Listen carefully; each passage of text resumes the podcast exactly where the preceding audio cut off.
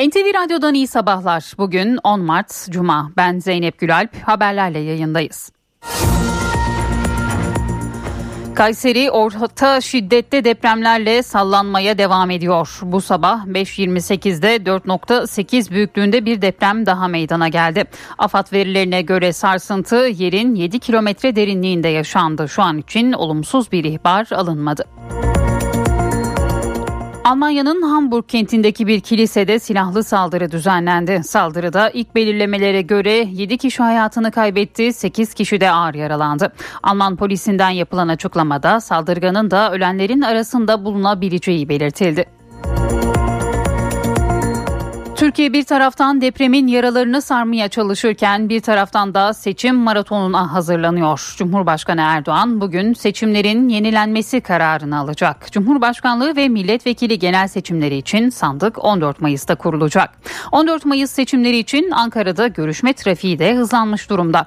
Çarşamba günü ittifak ortağıyla görüşen Cumhurbaşkanı dün de BBP Genel Başkanı Mustafa Desteci ile bir araya geldi. Kulislerde ittifakın genişleyebileceği konuşuluyor. Millet İttifakı cephesi de seçim çalışmalarına önümüzdeki günlerde başlayacak. Cumhurbaşkanı adayı Kemal Kılıçdaroğlu ve Millet İttifakı ortağı Meral Akşener, belediye başkanları Yavaş ve İmamoğlu ile birlikte Malatya ve Hatay'ı bugün ziyaret edecek. Millet İttifakı'nda milletvekili listelerine ilişkin hazırlıklar da sürüyor. Bu arada Kılıçdaroğlu'ndan HDP'ye ziyaret konusunda da bir açıklama var. Fikret Bilal'le konuşan CHP lideri HDP'yi ziyaret edeceğini söyledi. 85 milyonun Cumhurbaşkanı olacağım iddiasında biri olarak tüm partileri ziyaret etmem zaten demokrasinin gereğidir dedi. Halkların Demokratik Partisi'nin kapatılması istemiyle açılan davaya ilişkin iki önemli gelişme yaşandı. HDP'nin sözlü savunma için ek süre talebi kabul edildi. 11 Nisan'da HDP'nin sözlü savunması dinlenecek. Ayrıca HDP'nin hazine yardımı hesaplarına konulan blokajda itirazın ardından kaldırıldı. Yüksek Seçim Kurulu İyi Parti'nin 14 Mayıs seçimlerinde parmak boyası kullanılması talebini reddetti. Açıklamayı İyi Parti'nin YSK temsilcisi Mustafa Tolga Öztürk yaptı. Borçların yapılandırılmasına ilişkin kanun teklifi Türkiye Büyük Millet Meclisi Genel Kurulu'nda kabul edildi. Cumhuriyet tarihinin en kapsamlı borç yapılandırması olarak tanınan paket belirli borçların da iptal edilmesini içeriyor.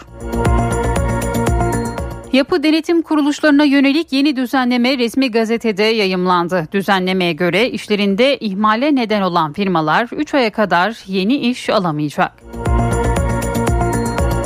Ankara'nın askıya aldığı Türkiye, İsveç, Finlandiya üçlü görüşmeleri Brüksel'deki NATO karargahında yeniden başladı. Cumhurbaşkanlığı Sözcüsü İbrahim Kalın toplantının genel olarak olumlu bir havada geçtiğini belirtti. Kalın, İsveç ve Finlandiya'nın PKK ile mücadelede attığı adımlardan memnunuz ancak yeterli değil. Sürecin nasıl işleyeceği iki ülkenin atacağı adımlara bağlı dedi. Üniversite adayları 17-18 Haziran'da yapılacak YKS sınavına hazırlanıyor. Yüksek Öğretim Kurulu'ndansa YKS ile ilgili yeni bir karar geldi. Adayların 12. sınıf 2. dönem konularından muaf tutulacağı bildirildi. Profesyonel Futbol Disiplin Kurulu'ndan Bursa Spor'a Ahmet Spor maçında yaşanan olaylardan dolayı ceza kesildi. Bursa Spor'a 9 maç seyircisiz oynama ve 326 bin lira para cezası kesildi.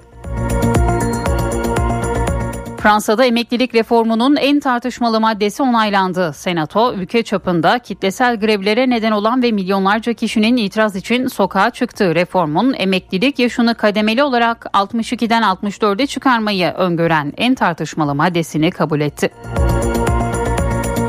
Çekya'dan TikTok konusunda uyarı var. Çekya Ulusal Siber ve Bilgi Güvenliği Ajansı, Çin'in dünya genelinde kullanılan sosyal medya platformu TikTok uygulamasının bulunduğu cep telefonu gibi cihazlarda kritik iletişim ya da altyapı sistemlerinin dinlenebildiği uyarısında bulundu. Amerika'nın Utah eyaletinde 65 yaşındaki bir kişi hapse girmek için 1 dolarlık banka soygunu gerçekleştirdi. Şüpheli bunu yaptığım için üzgünüm ama bu bir soygundur. Lütfen bana 1 dolar verin. Teşekkür ederim yazılı notu veznedara uzattı. Gözaltına alınmak için de bankada bekledi. Polis şüpheliyi gözaltına aldı ve olayla ilgili soruşturma başlattı. UEFA Avrupa Ligi son 16 turu ilk maçında Sevilla'ya konuk olan Fenerbahçe sahadan 2-0 yenik ayrıldı. Karşılaşmanın rövanşı 16 Mart'ta Kadıköy'de oynanacak.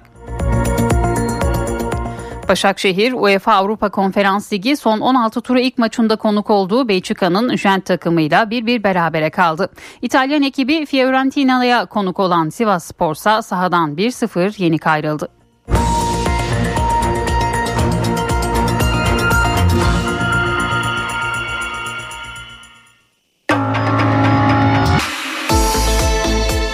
İşe giderken gazetelerin gündemi.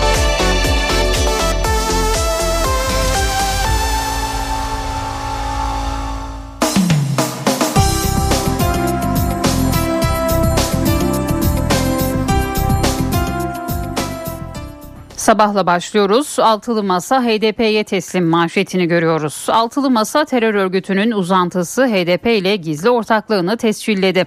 Masanın ayakları HDP ile görüşme sırasına girdi. HDP bakanlık hayali kurmaya başladı diyor Sabah gazetesi bugün manşetinden. Devletin yanımızda olduğunu hissettik bir diğer başlık. Cumhurbaşkanı Erdoğan ve eşi Emine Erdoğan depremzede aileyi ziyaret ederek sorunlarını dinledi. Kahramanmaraş Afşin'de yakınlarını kaybeden Çelebi ailesi sağ kurtulanlarla Ankara'ya yerleşti. Erdoğan çiftinin ziyaretiyle mutlu olan aile bize çok iyi geldi. Devletin tüm gücüyle yanımızda olduğunu hissettik. E, kaderimize terk edilmiş olmadığımızı gördük dediler. Bugün bu haberde yine Sabah gazetesinin ilk sayfasında yer buldu. Önce gönüllü oldular, şimdi koruyucu olacaklar. İki çocuğun enkazdan çıkarılışına tanıklık eden okçu çifti koruyucu aile olmak için başvuru yaptı. İş adamı Volkan Okçu ve eşi kurtarma çalışmaları için gönüllü olarak Kahramanmaraş'a gitti. 13 yaşındaki bir kızla 11 yaşındaki bir erkek çocuğun enkazdan çıkarılmasını görünce duygulandılar. Çocukları olmayan çift uygun görülürse ikisini de yanımıza alacağız dedi. Yine bu haberde sabahın ilk sayfasındaydı. Hürriyetle devam ediyoruz. Konteynerde adalet manşetiyle çıkıyor Hürriyet gazetesi bugün. Depremde hasar gören Hatay Adliyesi bahçeye taşındı. Şüpheliler bahçede gözaltında tutuluyor. Sanıklar konteynerlerdeki mahkemelerde yargılanıyor. Hatay Adliyesi Defne'de 21 Şubat'ta meydana gelen depremde kullanılamaz hale geldi. Bu yüzden mahkemeler, savcılıklar adliye bahçesine taşındı. Nezarethane olmadığı için şüpheliler adliye bahçesinde gözaltında tutuluyor. Buradan savcılara ifade veriliyor. Sanıklar konteynerlere kurulan mahkemede yargılanıyorlar. Savcılar depremlerde yıkılan binalardaki ihmallerle ilgili olarak şimdiye kadar 5000'in üzerinde soruşturma dosyası açtı. Aralarında müteahhit ve yapı denetim firmalarının sorumlularının da bulunduğu 37 kişi tutuklandı. 41 kişi hakkında adli kontrol kararı verildi. Yüzün üzerinde şüpheli hakkında yakalama kararı çıkartıldı diyor Hürriyet gazetesi bugün. Seçim imzasını bugün atıyor bir diğer baş başlık Cumhurbaşkanı Erdoğan Türkiye'yi 14 Mayıs'ta Cumhurbaşkanlığı ve meclis seçimi için sandığa götürecek imzayı bugün atıyor. Erdoğan'ın seçimlerin yenilenmesi kararını almasına yönelik iki ihtimal bulunuyor. İlk ihtimal cuma namazı çıkışında açıklayacağı kararın resmi gazetede mükerrer olarak yayınlanması. Diğeri ise bu gece 11 Mart tarihli resmi gazetede seçim kararının yer alması. Erdoğan daha önce seçimin yenilenmesi yetkisini 10 Mart'ta kullanacağını açıklamıştı.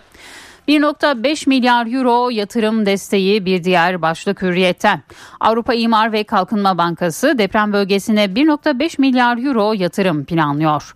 Şehirlerin yeniden inşasını ve entegrasyonunu desteklemeyi amaçlayan banka bu yatırımı 2 yıl içinde yapacak. Kaynak altyapı yatırımları için finansal sektör aracılığıyla aktarılacak deniliyor Hürriyet gazetesinde.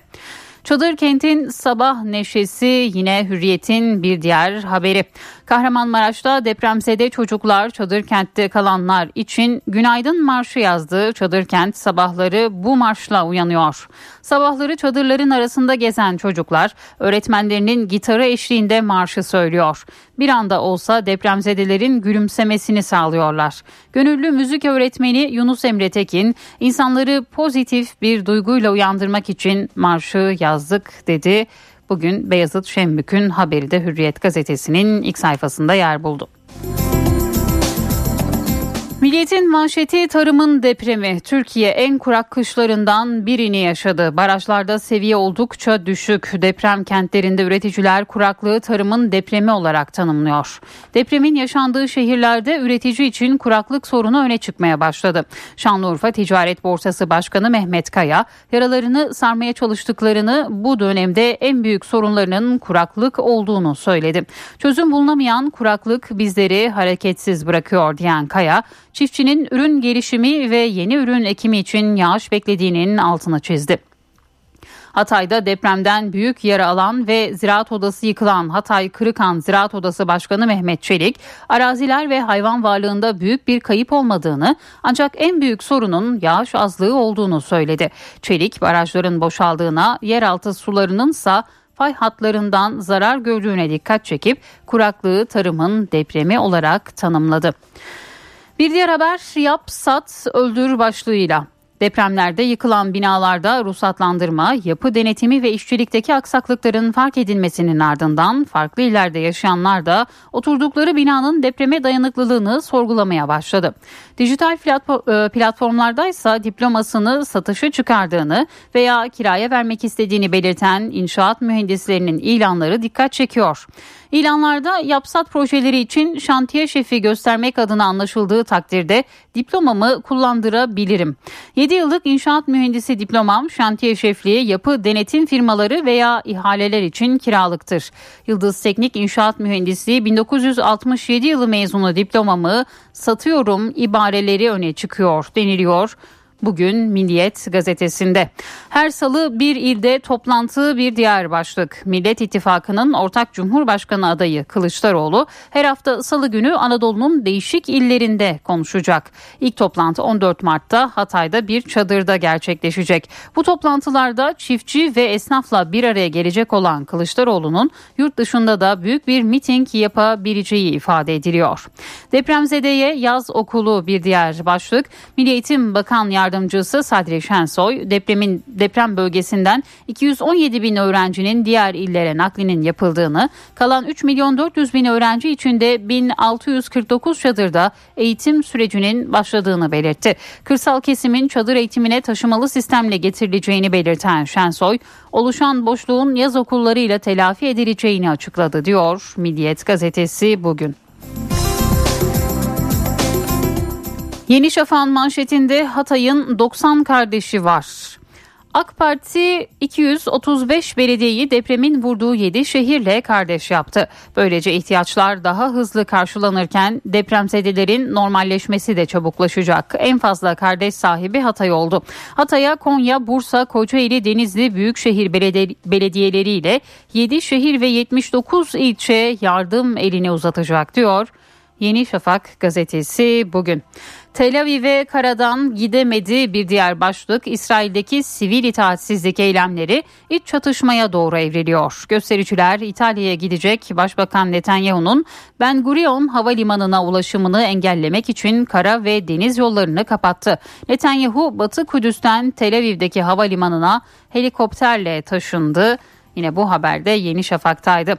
Amerika'ya göre savaş 2023'te de sürer. Amerikan istihbaratının tepedeki ismi Avril Haynes, Rusya-Ukrayna savaşında kimsenin birbirine üstünlük sağlayamadığını ve çatışmaların belli başlı bölgelerde sene boyu süreceğini söyledi.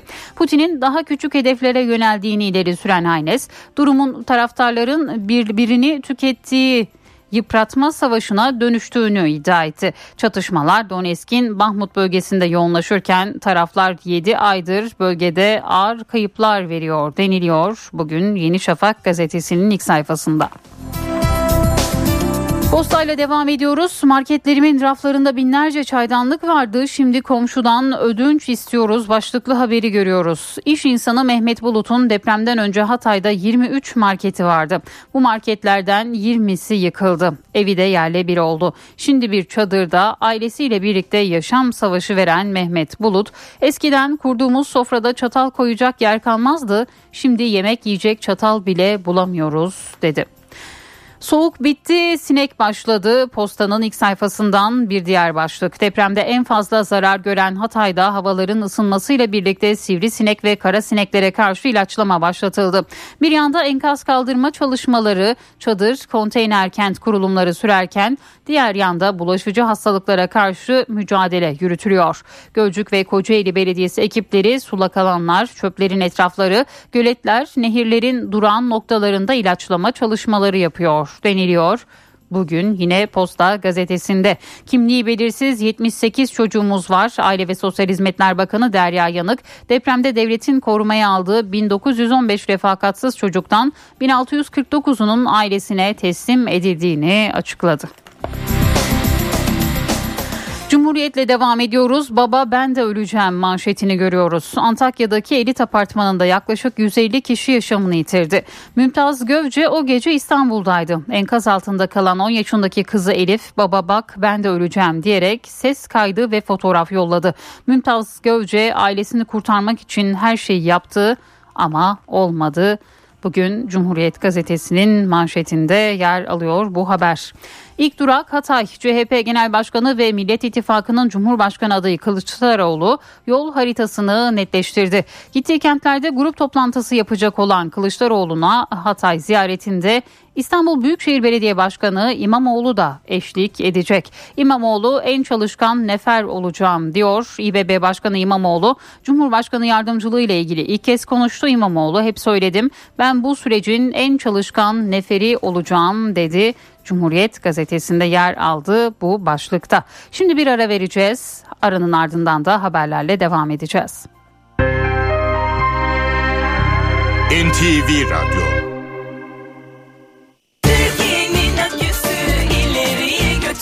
Yiğit Akü yol durumunu sunar. Karayolları Genel Müdürlüğü duyurdu. Ankara Çevre Otoyolu ayrımı Ankara Kırıkkale yolunun 25-27. kilometrelerinde ve Trabzon Gümüşhane yolunun 50-55. kilometrelerinde yol çalışmaları var. Çalışmalar nedeniyle ulaşım kontrollü olarak sağlanıyor. Bu nedenle sürücüler dikkatli seyretmeli. Yiğit Akü yol durumunu sundu.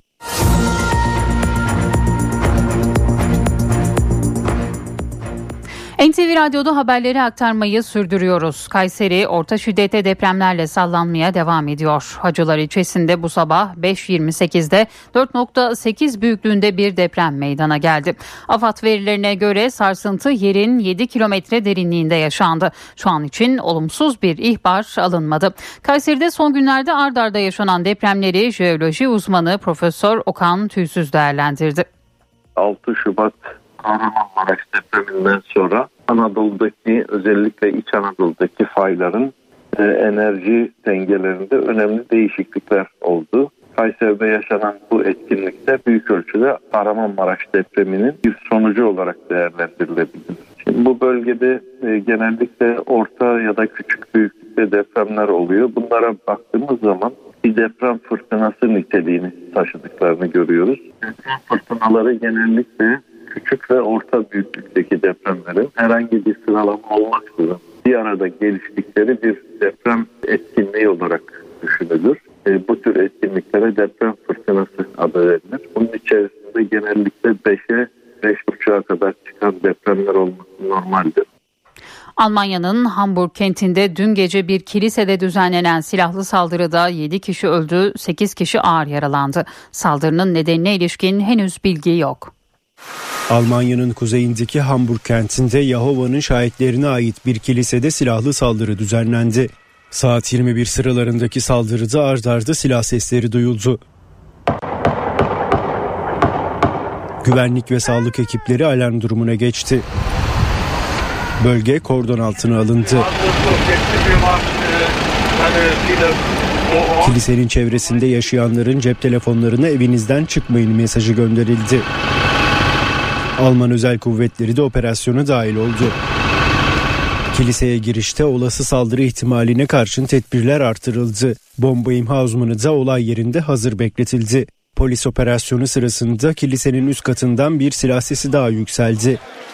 Alman basını bu silah sesinden sonra üst katta ölü bulunan kişinin saldırgan olabileceğini yazdı. Polis olaydan sonra bölgede şüpheli bir kişinin kaçtığına yönelik iz olmadığını aktardı. Saldırının nedeni ve bağlantıları araştırılıyor. Seçim takvimi işlemeye başlıyor. Cumhurbaşkanı Recep Tayyip Erdoğan seçimin 14 Mayıs'ta yapılmasına ilişkin kararı bugün açıklayacak. Erdoğan süreç başlamadan Cumhur İttifakı üyeleriyle görüşmelerini de sürdürüyor. Çarşamba günü MHP lideri Devlet Bahçeli'yi Beştepe'de ağırlayan Cumhurbaşkanı dün de Büyük Birlik Partisi Genel Başkanı Mustafa Destici ile bir araya geldi. Kulislerde ittifakın genişleyebileceği konuşuluyor. Cumhurbaşkanı Recep Tayyip Erdoğan seçimlerin yenilenmesi kararını alacak. Cumhurbaşkanlığı ve milletvekili genel seçimleri için sandık 14 Mayıs'ta kurulacak. 10 Mart Cuma günü alacağımız seçim kararının ertesi gün resmi gazetede yayınlanmasıyla süreci başlatıyoruz. 14 Mayıs seçimleri için Ankara'da görüşme trafiği de hızlanmış durumda. Çarşamba günü Milliyetçi Hareket Partisi Genel Başkanı Devlet Bahçeli ile görüşen Erdoğan, Cumhur İttifakı ortağı Büyük Birlik Partisi Genel Başkanı Mustafa Destici ile de bir araya geldi. Görüşmede iki lider 11 ili vuran deprem afetiyle seçim sürecine yönelik konuları ele aldı. Çıkışta gazetecilerin sorularını yanıtlayan Destici'ye Cumhur İttifakı'na yeni partilerin katılımı olacak mı sorusu yöneltildi. Cumhur İttifakı'nın ilkelerine yani nedir o ilkeler işte biraz önce söyledim. Devletin varlığı, ülkenin bütünlüğü, milletin istiklali ve istikbali.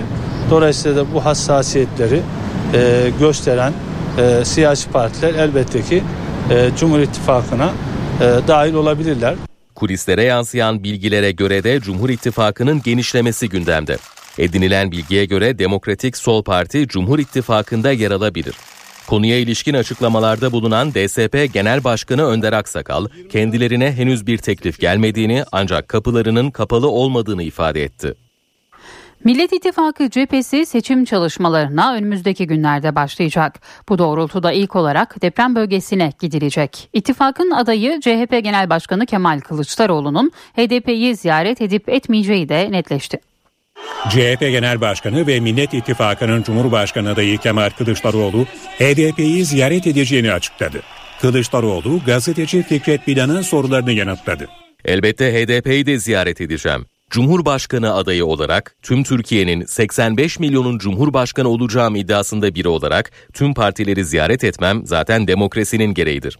HDP'yi ziyaret etmemde ne sakınca olabilir? Ben zaten toplumun bütün kesimlerine ulaşmaya çalışan bir anlayışa sahibim. Bu yönde çalışmalarım devam edecek.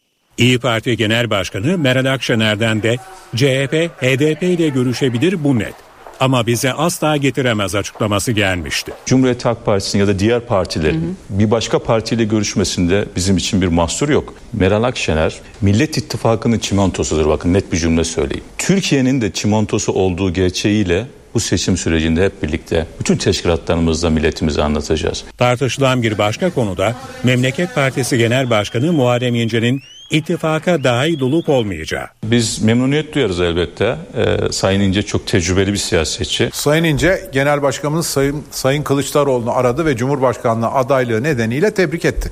Millet İttifakı'nda seçim kampanyası hazırlıkları da sürüyor. Kılıçdaroğlu ve Akşener bu kapsamda ilk ziyareti deprem bölgesine yapacak. Kılıçdaroğlu Ankara Büyükşehir Belediye Başkanı Mansur Yavaş'la birlikte Malatya'da olacak. Akşener ise İstanbul Büyükşehir Belediye Başkanı Ekrem İmamoğlu'yla Hatay'ı ziyaret edecek. Tek duygum var. 14 Mayıs'ta seçimi kazandıracak aklı, stratejiyi, çalışma e, yürekliliğini ortaya koyan insanlar olmak. Millet İttifakı'nda milletvekili listelerine ilişkin hazırlıklarda sürüyor. Hangi inlerde ortak liste hazırlanacağına ilişkin komisyon çalışıyor. Halkların Demokratik Partisi'nin kapatılması istemiyle açılan davaya ilişkin iki önemli gelişme yaşandı. HDP'nin sözlü savunma için ek süre talebi kabul edildi. Yüksek Mahkeme heyeti 11 Nisan'da HDP'nin sözlü savunmasını dinleyecek. Ardından raportör esas hakkındaki raporunu hazırlayacak. Öte yandan Yargıtay Cumhuriyet Başsavcısının istemiyle Ocak ayında HDP'nin hazine yardımı hesaplarına konulan blokajda itirazın ardından kaldırıldı. Karar oy çokluğuyla alındı. 14 Mayıs'ta yapılacak seçimde parmak boyası kullanılmayacak. Yüksek Seçim Kurulu İyi Parti'nin bu yöndeki talebini reddetti.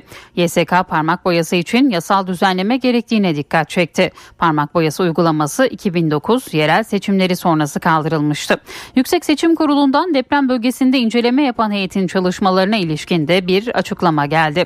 YSK detaylı incelemelerde personelin sağlık durumu, kurum binaları, sandıkların konulduğu yapılar ve seçim malzemeleri hakkında tespitte bulunuldu dedi. 9 milyon seçmenin bulunduğu ve 96 milletvekilini kapsayan afet bölgesinde seçimin sağlıklı yürütülmesi için alınması gereken önlemlere yönelik genelgeler çıkarılacak.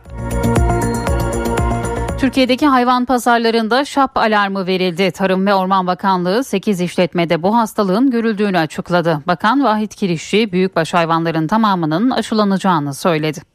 Büyükbaş hayvanlarımızın tamamı aşılanmak durumunda. Bu aşılama işlemleri en kısa zamanda tamamlanacak. Irak'ta görülen şap hastalığı Türkiye'ye de sıçradı. 8 işletme karantinaya alındı. Tarım ve Orman Bakanlığı hastalık görülen 8 işletmenin karantinaya alındığını açıkladı.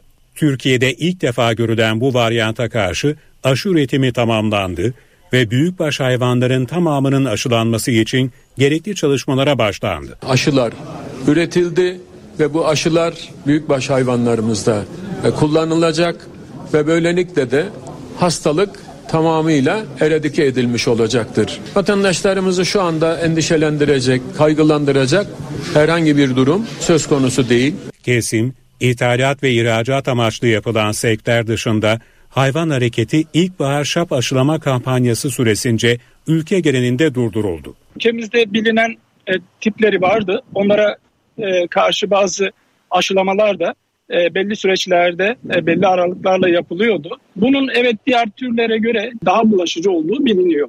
Hızla yayılıyor. E, temasla, havayla, e, salyeyle, yemle, çiftlikler arasındaki hareketle e, hayvanların bir şehirden diğer şehire veya e, bir e, şehir içi e, nakillerinde hızlıca yayılabiliyor. Şap hastalığı nedeniyle tüm hayvan pazarları da kapatıldı. Peki bu hastalık insan sağlığı açısından risk taşıyor mu? İnsan sağlığı açısından insanlarda çok e, önemli olgular e, görülmüyor. Dünyada da bununla ilgili tespitler çok az. Toplum sağlığı açısından riskli bir durum e, ortada e, değil şu an için. Ama eğer hastalık kapılırsa bununla ilgili e, bazı e, önlemlerin alınması gerekiyor. Tedavi yapılması gerekiyor. Profesyonel Futbol Disiplin Kurulu Bursa Spor'la Ahmet Spor arasındaki olaylı maçın cezalarını açıkladı. Ev sahibi Bursa Spor'a 9 maç seyircisiz oynama cezası verildi. Bursa Spor bu sezon iç sahada kalan 6 maçını da boş tribünler önünde oynayacak. Yeşil Beyazlılar cezanın 3 maçını gelecek sezon çekecek. İkinci ligde pazar günü yapılan mücadelede çıkan saha olaylarına çevik kuvvet müdahale etmiş. Tribünde de faili meçhul cinayetlerle ilişkilendirilen Beyaz Toros ve Yeşil Yeşil Kod adlı Mahmut Yıldırım'ın resimlerini taşıyan pankartlar açılmıştı. Kahramanmaraş merkezli depremlerin ardından başlatılan soruşturmalarda tutuklananların sayısı 269'a yükseldi. Adalet Bakanlığı açıklamasına göre toplam 1068 şüpheliden 269'u tutuklandı. 228 kişi hakkında da yakalama kararı bulunuyor. Hırsızlık ve yağma olayıyla ilgili ise 208 kişi tutuklandı. Kahramanmaraş'ın tarihi Kuyucak Mahallesi depremlerle tamamen yerle bir oldu. Sadece bir iki bina onlarda ağır hasarlı halde ayakta kaldı. NTV muhabiri Gökhan Gerçek mahalleden izlenimlerini aktardı. 12 Şubat ilçesi merkez ilçelerden bir tanesi. Burası da Kuyucak Mahallesi. Tamamen yok oldu o büyük depremin etkisiyle. Sağlı sollu dar bir yol var ve bu tarihi mahalle 200-300 metre boyunca sadece enkaz görebiliyoruz. Ayakta kalan çok az sayıda bina var. Onlarda acil boşaltılması gereken evler kapsamında e, bir kısmı da ağır hasarlı. Eski Kahramanmaraş aslında e, burası. Yolun sonu Kuyucak hamamı. Evet yaklaşık 300 yıllık bir hamam burası. Tarihi bir hamamdı. Yüzlerce deprem gördü. E, yıkılmadı ama 7.7 onun üzerine gelen 7.6'lık depremle e, tamamen Bu hamam da tarihi Kuyucak hamamı da harabeye dönmüş durumda. Çadır yok. Çadır yoksa nerede kalıyorlar diye sorguladık ve ağır hasarlı binalarda insanlar, vatandaşlar, çoluk çocuk, anne baba ailecek yaşamaya devam ediyorlar. Kimse var mı? Bu binada kimse yok. Kimse var mı? Ha? Nasılsınız? İyiyim vallahi. Çok geçmiş olsun. Sağ olasın. E, kaç yıllık bir bina burası? Bu 30 yıllık var. Daha önce de yani oturmuşsa ben bu torpağı da yaptım. Ben elimle yaptım bunu. Son depremde zarar gördü mü? İçeride Hiç, hiç zarar girmedi. Hiç. Hiçbir yerde yok. Görmedi şimdi yalan olmaz. Hiçbir yer yok. Ama acayip sallandı. Yok deprem yok gene. E, korkmuyor musunuz? E, korkuyor ki ne, ne yapalım nereye gidelim? Çadıra sığmak herifinen olmaz. Kendine sığındık. gitmem dedim, da ben Ben de ben de ben bana dediler ki yani bak şunu dediler. O adamı bırak kaç. Başka yere git. Benim vicdanım götürmez. Bu evin inşaatına size mi çalıştınız? Evet beraber yaptık işte.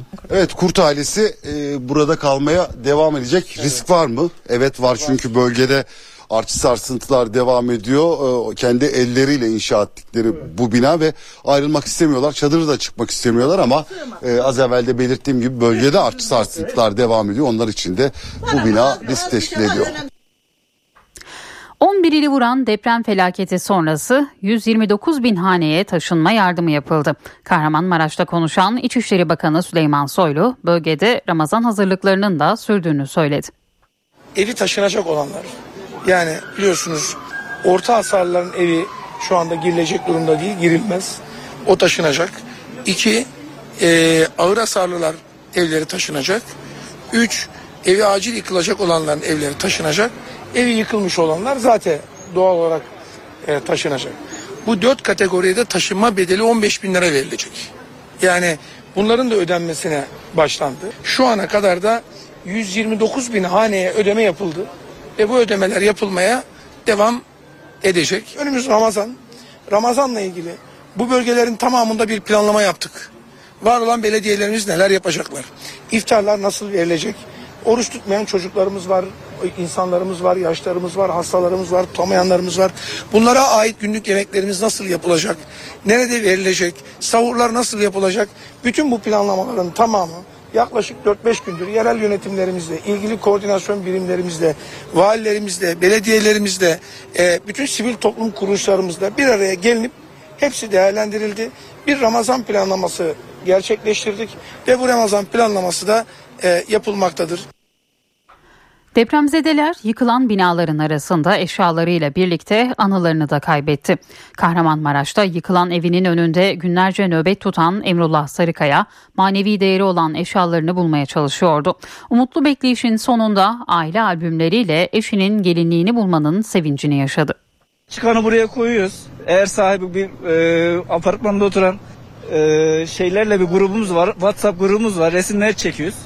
Eğer e, sahibi şeyse gelip alıyor zaten. Afetzedeler yıkılan binaların başında geçmişini, hatıralarını arıyor. Onlardan biri ilk günden itibaren enkaz başında nöbet tutan Emrullah Sarıkaya. Aile albümlerini ve eşinin gelinliğini molozların arasında bulmayı başardı. Albümlerimiz ya bunlar geri dönüş olmuyor. Yine bir şekilde eşyalar alırız da en azından bunları çıkartırsak böyle değerli eşyalarımızı bizi mutlu ediyor yani. Kahramanmaraş'ta yaşayan Emrullah Sarıkaya 5 yıllık evli. Depremlere Simay Apartmanı'nın 4. katındaki dairesinde yakalandı. İlk depremin ardından dışarı çıkmayı başardı. Ancak bina ikinci depremde tamamen çöktü. Sarıkaya evinden geriye kalanlar için günlerce enkaz başında bekledi. O uzun bekleyiş mutlulukla sona erdi. Asla geri gelmeyecek hatıralarının bulunduğu aile albümüyle eşinin nişan kıyafeti ve gelinliğine molozların arasında ulaştı. Nişan kıyafeti. Gelinlik de gelinlik çıktı böyle. Evet. Yani biz bunlar hani bunlar Kaç yıllık evlisiniz? 8 yıllık. Emrullah Sarıkaya depremin açtığı yaralar hala taze olsa da anılarını kurtarabilmiş olmanın buruk sevincini yaşıyor. Deprem felaketi nedeniyle işverenlerden tek sefere mahsus olmak üzere ek vergi alınacağı haberlerini dün anlatmıştık. Düzenleme mecliste kabul edildi. Bazı eklemeler yapılarak ayrıntılara bakalım. Şirketlerden deprem nedeniyle tek sefere mahsus olmak üzere ek vergi alınacak. Borç yapılandırma başvuru süresi 31 Mayıs 2023'e kadar uzatılacak. Kamu alacaklarının yeniden yapılandırılmasına ilişkin kanun teklifi Meclis Genel Kurulu'nda kabul edildi. Kabul 283, red 11. Yasayla depremzedelerin acil ihtiyaçlarının karşılanması ve bölgenin yeniden inşasına kaynak sağlamak amacıyla şirketlerden tek seferlik ek vergi alınacak. Ek vergi 2022 içinde verilecek kurumlar vergisi beyannamesinde indirim konusu yapılan indirim ve istisnaların toplamının %10'u kadar olacak. Yurt dışından elde edilen kazançlardan da tek seferlik %5 oranında ek vergi alınacak. 22 bin mükellefi kapsayan ek vergi düzenlemesinden deprem bölgesindeki kurumlar muaf olacak. Yasa deprem felaketinden etkilenen vergi mükelleflerine yönelik düzenlemeleri de içinde barındırıyor. Buna göre işverenlerin depremzede işçiler için 31 Temmuz'a kadar yapacakları 50 bin liraya kadar olan ayni ve nakdi yardımları vergi ve sosyal güvenlik priminden muaf tutulacak. Depremde yıkılan veya ağır hasar gören binalarla kullanılamaz duruma gelen taşıtlara ilişkin vergi borçları silinecek, hacizler kaldırılacak. Depremde ölenlerin mirasçılarına kalan mallarla aile üyelerine işverence yapılacak yardımlar veraset ve intikal vergisinden muaf tutulacak. Mirasçılara hayat sigortalarıyla bireysel emeklilik sisteminden yapılacak ödemelerden vergi alınmayacak. Deprem bölgesindeki vatandaşlara araç muayenelerini yaptırmaları için 8 Mayıs 2023'e kadar süre tanınacak. Yasayla ayrıca devlete olan borçların yapılandırılması için tanınacak başvuru süresi 31 Mayıs 2023'e kadar uzatılacak. Yapılandırmanın ilk taksit ödemeleri de 31 Mayıs yerine 30 Haziran'da başlayacak. Yapılandırma başvuru süresi mücbir sebep ilan edilen deprem bölgesi içinse 31 Temmuz sonrasına kadar uzayacak. NTV Radyo NATO'nun genişleme süreciyle ilgili dün Brüksel'de önemli bir toplantı yapıldı. Türkiye, İsveç ve Finlandiya yeniden masaya oturdu. Stockholm ve Helsinki'nin organizasyona üyeliği ele alındı. Toplantı olumlu bir havada geçti. Türkiye, İsveç ve Finlandiya arasındaki üçlü muhtıra çerçevesinde kurulan daimi ortak mekanizmanın üçüncü toplantısı Brüksel'deki NATO karargahında gerçekleştirildi. Toplantının ardından açıklama yapan Cumhurbaşkanlığı Sözcüsü İbrahim Kalın, toplantının olumlu bir havada gerçekleştiğini söyledi. Kalın, Madrid'de imzalanan mutabakatın tam manasıyla uygulanmasını beklediklerini belirtti. Türkiye'nin güvenlik kaygıları aynı zamanda NATO'nun güvenlik kaygılarıdır. Biz nasıl e, diğer NATO üyesi ülkelerin ve NATO üyesi olmayan diğer dost ve müttefik ülkelerin güvenlik kaygılarını ciddiye alıyor, karşılaştıkları tehditlere karşı derhal amasız ve fakatsız adımlar atıyorsak aynı şekilde müttefiklerimizden ve diğer dost ülkelerden de Türkiye'nin güvenlik kaygıları konusunda benzer adımlar atmaları en beklemek en doğal e, hakkımız. Kalın İsveç ve Finlandiya'nın NATO sürecinin birlikte mi yoksa ayrı ayrı mı işleyeceğine yönelik soruyu da yanıtladı.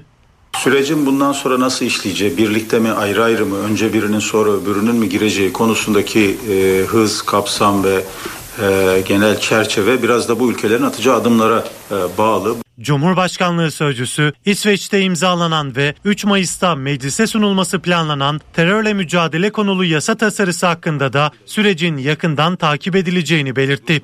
Daimi ortaklık mekanizmasının bir sonraki toplantısının yakın zamanda yapılması konusunda mutabık kaldıklarını ifade etti. Kalın, tarih ve yer konusunun gelecek günlerde belirleneceğini belirtti.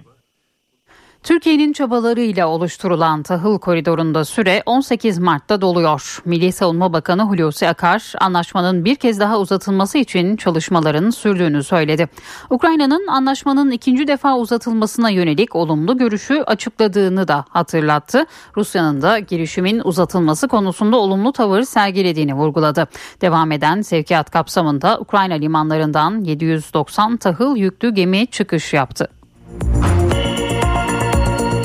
Çin lideri Xi Jinping Ulusal Halk Kongresi'nde yeniden devlet başkanı seçilerek iktidarını 3. döneme taşıdı. Jinping böylece Çin Halk Cumhuriyeti'nin kurucusu Mao Zedong'dan bu yana parti liderliğini iki dönemden fazla sürdüren ilk lider oldu. Jinping ayrıca Merkezi Askeri Komisyon Başkanlığına da yeniden seçilerek ordunun başındaki başkomutan konumunu sürdürdü. İstanbul'da deprem riski nedeniyle tahliye kararı verilen hastanelerin sayısı artıyor. Çapa ve Cerrahpaşa Tıp Fakülteleriyle Kağıthane Devlet Hastanelerinin tahliye kararları açıklandı. Bu listeye önümüzdeki günlerde başka hastaneler de eklenecek. Peki bu hastaneler nereye taşınacak? Hastalar nasıl yönlendirilecek? Haberimizde dinleyelim. İstanbul Tıp ve Cerrahpaşa Tıp Fakülteleri deprem riski nedeniyle tahliye ediliyor. Cerrahpaşa Tıp Fakültesi Samatya ve Taksim'deki hastanelerde, çapa olarak bilinen İstanbul Tıp Fakültesi ise Beylikdüzü ve Eyüp hastanelerinde hizmet verecek. İstanbul ve Cerrahpaşa Tıp Fakültelerinin taşınacağı hastanelerin kadroları da gelen kadrolara yer açmak için başka hastanelerde görevlendirilecek. Örneğin Cerrahpaşa Tıp Fakültesinin taşınacağı İstanbul Eğitim Araştırma Hastanesi'nin kadrolarının Hamidiye Etfal Eğitim Araştırma Hastanesi ile Murat Dilmener Acil Durum Hastanesi'ne görevlendirilmesi planlanıyor. Robotik cerrahi, karaciğer, böbrek ve kemik iliği nakilleri yoğun bakım gibi özellikli işlemler de dahil olmak üzere tüm ameliyat ve yatan hasta hizmetleri Samatya ve Taksim hastanelerimizde sürdürülecektir. Çapa ve Cerrahpaşa'da yerinde dönüşüm tamamlandığında hastaneler kendi kampüslerine geri dönecek. 28 Şubat'ta tahliye kararı verilen Kağıthane Devlet Hastanesi, Hamidiye Etfel Hastanesi'nde hizmet vermeye başladı. İstanbul'da riskli bulunan başka kamu hastaneleri de var boşaltılacak hastane sayısı önümüzdeki günlerde artacak. Osmaniye'de deprem sonrası konut satışı ve kiralarda fahiş fiyat artıran 5 şüpheli gözaltına alındı. Zanlılar hakkında 3 yıl hapis sistemiyle dava açılabilecek. Ancak hukukçular mevcut düzenlemenin yetersiz olduğunu, daha caydırıcı cezaların getirilmesi gerektiğini söylüyor. Depremin etkilediği illerde milyonlarca kişi şehirlerini terk etti. Deprem göçü hala sürüyor. Bu durumu fırsat bilen bazı emlakçı ve konut sahipleri göç alan kentlerde fahiş fiyat artışı uyguladı. Osmaniye'de 5 kişi gözaltına alındı.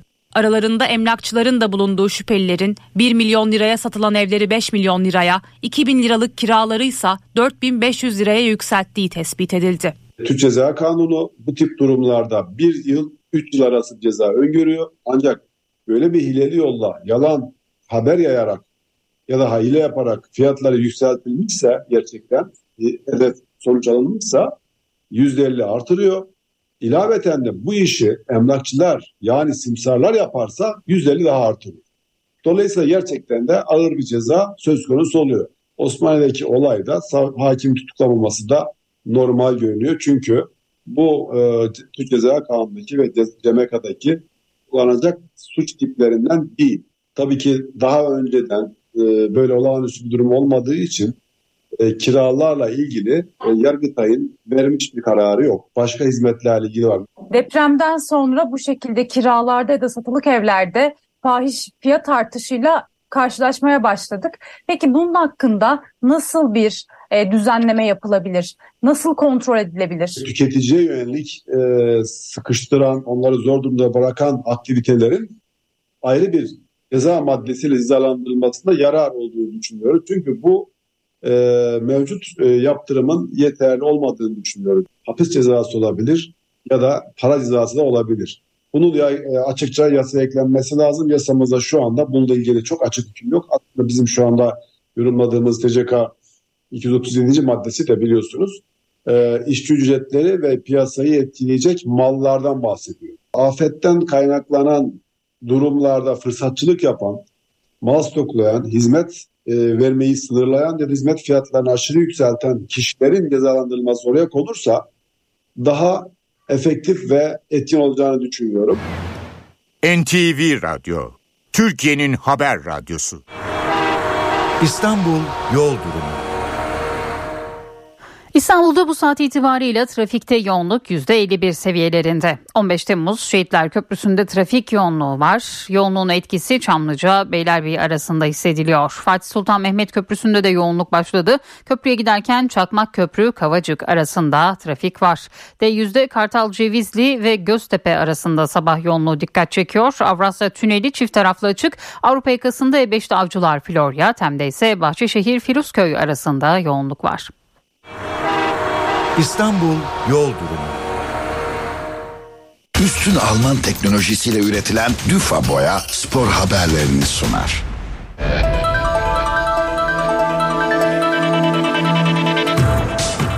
Fenerbahçe Avrupa Ligi'ndeki çeyrek final şansını zora soktu. Sarı lacivertliler son 16 turu ilk maçında Sevilla'ya deplasmanda 2-0 yenildi. Fenerbahçe Sevilla deplasmanında ikinci yarıda yıkıldı. Avrupa Ligi son 16 turu ilk maçında İspanyol ekibine konuk olan Sarı lacivertliler sahadan 2-0 mağlup ayrıldı. İlk yarıda yakaladığı fırsatları gole çeviremeyen Fenerbahçe 56. dakikada Jordan'ın attığı golle geriye düştü. Ev sahibi 85. dakikada Lamela ile maçın sonucunu belirledi. Teknik direktör Jorge Jesus 2-0'lık mağlubiyete rağmen rövanş için umutlu. Tecrübe eksikliğinin faturasını ödedik. İlk yarıda harikaydık. Avrupa Ligi'nde Sevilla karşısında bu pozisyonları gole çeviremezseniz kazanamazsınız. Hala şansımız var. Bu maçın hakkı 2-0 değildi.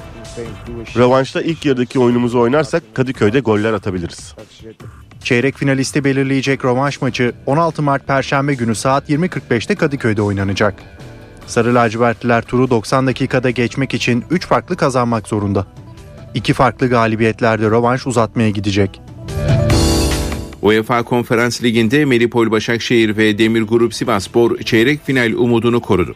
Deplasmanda sahaya çıkan iki takımdan Melipol Başakşehir Gent'le 1-1 berabere kaldı. Demir Grup Sivasspor ise Fiorentina'ya 1-0 yenildi. UEFA Konferans Ligi'nde Türkiye'yi temsil eden Medipol Başakşehir ve Demir Grup Sivasspor son 16 turunda sahne aldı. İki takım da çeyrek final şansını sahasında oynayacağı rövanşa taşıdı. Medipol Başakşehir, Belçika'nın Gent ekibiyle deplasmanda 1-1 berabere kaldı. Turuncu lacivertliler 16. dakikada Okaka'nın attığı golle öne geçtiği maçta 35'te Orban'ın golüne engel olamadı. Beraberlik bizim için e, bu saha ve hava şartlarını düşündüğümüzde kötü bir skor diyemem. Onlarla mücadele edebilecek gücümüzü gösterdiğimizi düşünüyorum. İstanbul'da inşallah çeyrek finaline kalan taraf olmak istiyoruz. Medipol Başakşehir Gent'i 15 Mart çarşamba günü sahasında konuk edecek. Turuncu lacivertliler maçı kazanması halinde adını çeyrek finale yazdıracak. Demir Grup Sivas Sporsa İtalya'nın Fiorentina takımına deplasmanda 1-0 kaybetti. İlk yarısı 0-0 sona eren karşılaşmada Fiorentina'nın golünü 69. dakikada Barak attı. Demir Grup Sivas Spor'da Gradel son dakikada kırmızı kart gördü. Kırmızı Beyazlılar 16 Mart Perşembe günü sahasında tur mücadelesi verecek. Spor Toto Süper Lig'de 25. haftanın perdesi bugün oynanacak tek karşılaşmayla açılıyor. Saat 20'de başlayacak mücadelede Giresunspor Vavakars Fatih Karagümrük'ü ağırlayacak. Ev sahibi ekip 22 puanla düşme hattının ilk sırasında. Son haftaların formda takımlarından Fatih Karagümrük ise 29 puanla 8. ligde. Giresun Çotanak Spor Kompleksinde oynanacak mücadeleyi hakem Kadir Sağlam yönetecek. Fenerbahçe bu haftayı bay geçecek. Ümraniye Spor ve Konya Spor ise Gaziantep ve Hatay Spor'un ligden çekilmesi sebebiyle haftayı 3'er puanla tamamlayacak. Profesyonel Futbol Disiplin Kurulu Bursa Spor'la Ahmet Spor arasındaki olaylı maçın cezalarını açıkladı. Ev sahibi Bursa Spor 9 maç seyircisiz oynayacak. Yeşil Beyazlılara taraftarı ve mensuplarının neden olduğu saha olayları sebebiyle 9 maç seyircisiz oynama cezasının yanı sıra 286 bin lira para cezası verildi. Kulüp çalışanlarından Aşkın Değirmenci ve Aybars Türkan da 90'ar gün hak mahrumiyeti cezası aldı. Bursa Spor bu sezon iç sahada kalan 6 maçını da boş tribünler önünde oynayacak. Yeşil Beyazlılar cezanın 3 maçını gelecek sezon çekecek. TFF 2. Liginde pazar günü yapılan mücadelede çıkan saha olaylarına çevik kuvvet müdahale etmiş. Tribünde de faili meçhul cinayetlerle ilişkilendirilen Beyaz Toros ve Yeşil Kod adlı Mahmut Yıldırım'ın resimlerini taşıyan pankartlar açılmıştı. Euroleague'de çift maç haftasının ikinci karşılaşmaları oynanacak. Anadolu Efes ve Fenerbahçe Beko İstanbul'da parkeye çıkacak. Anadolu Efes Maccabi Tel Aviv'i saat 20.30'da konuk edecek. Lacivert Beyazlılar 26 maçta aldığı 13 galibiyetle 10. sırada. Son maçında Fenerbahçe Beko'yu yenen Maccabi ise 14 galibiyetle 8. basamakta yer alıyor. İki takım arasında İsrail'de oynanan maçı Maccabi 80-72 kazanmıştı. Fenerbahçe Beko ise Barcelona'yı ağırlayacak. Maç saat 20.45'te başlayacak. Sarı lacivertliler 26 maçın 16'sını kazandı ve 5. basamakta.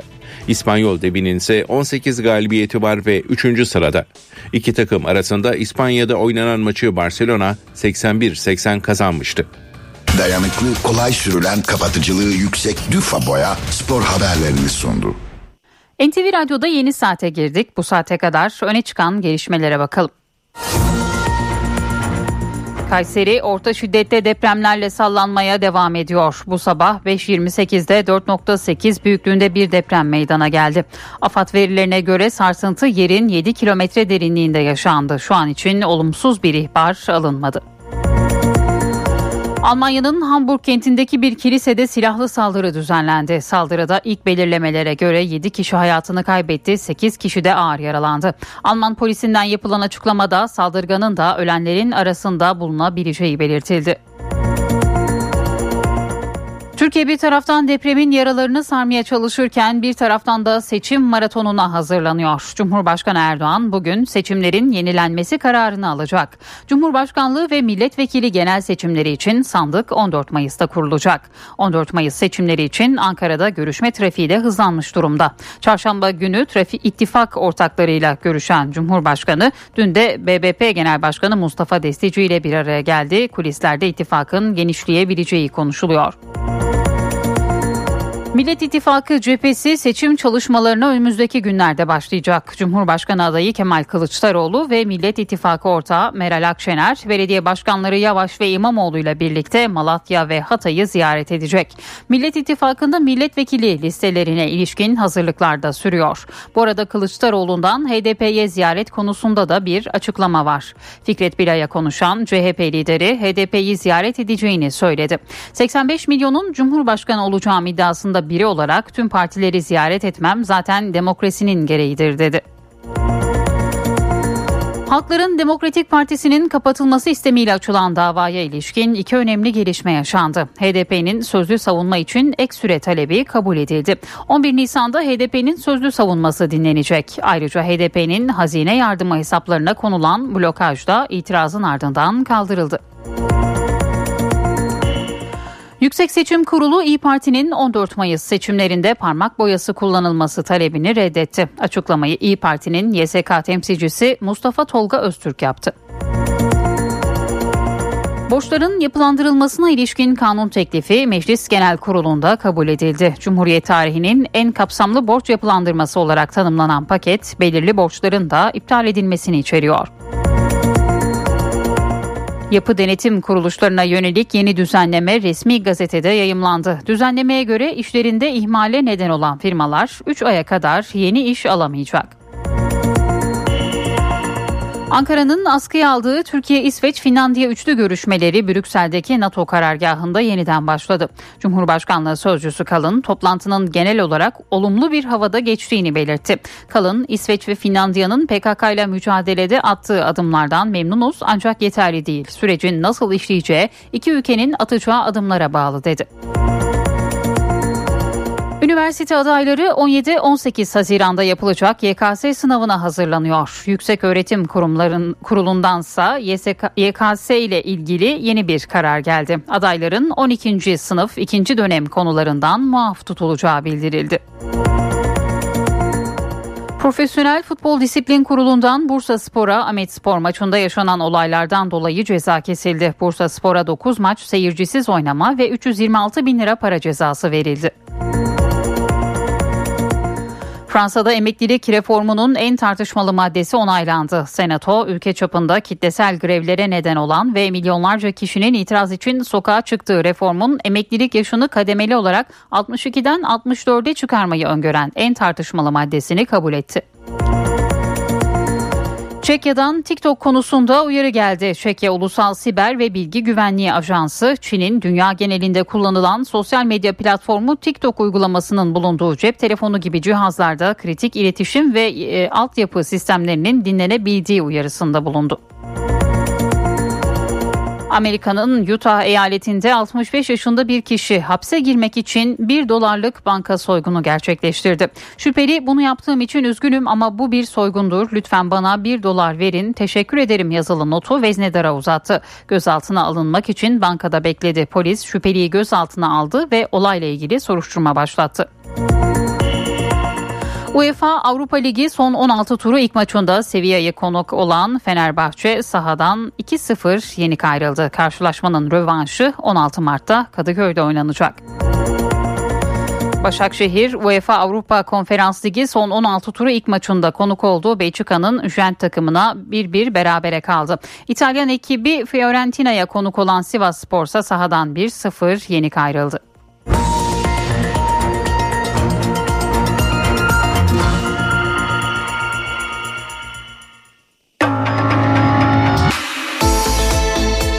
İşe giderken gazetelerin gündemi.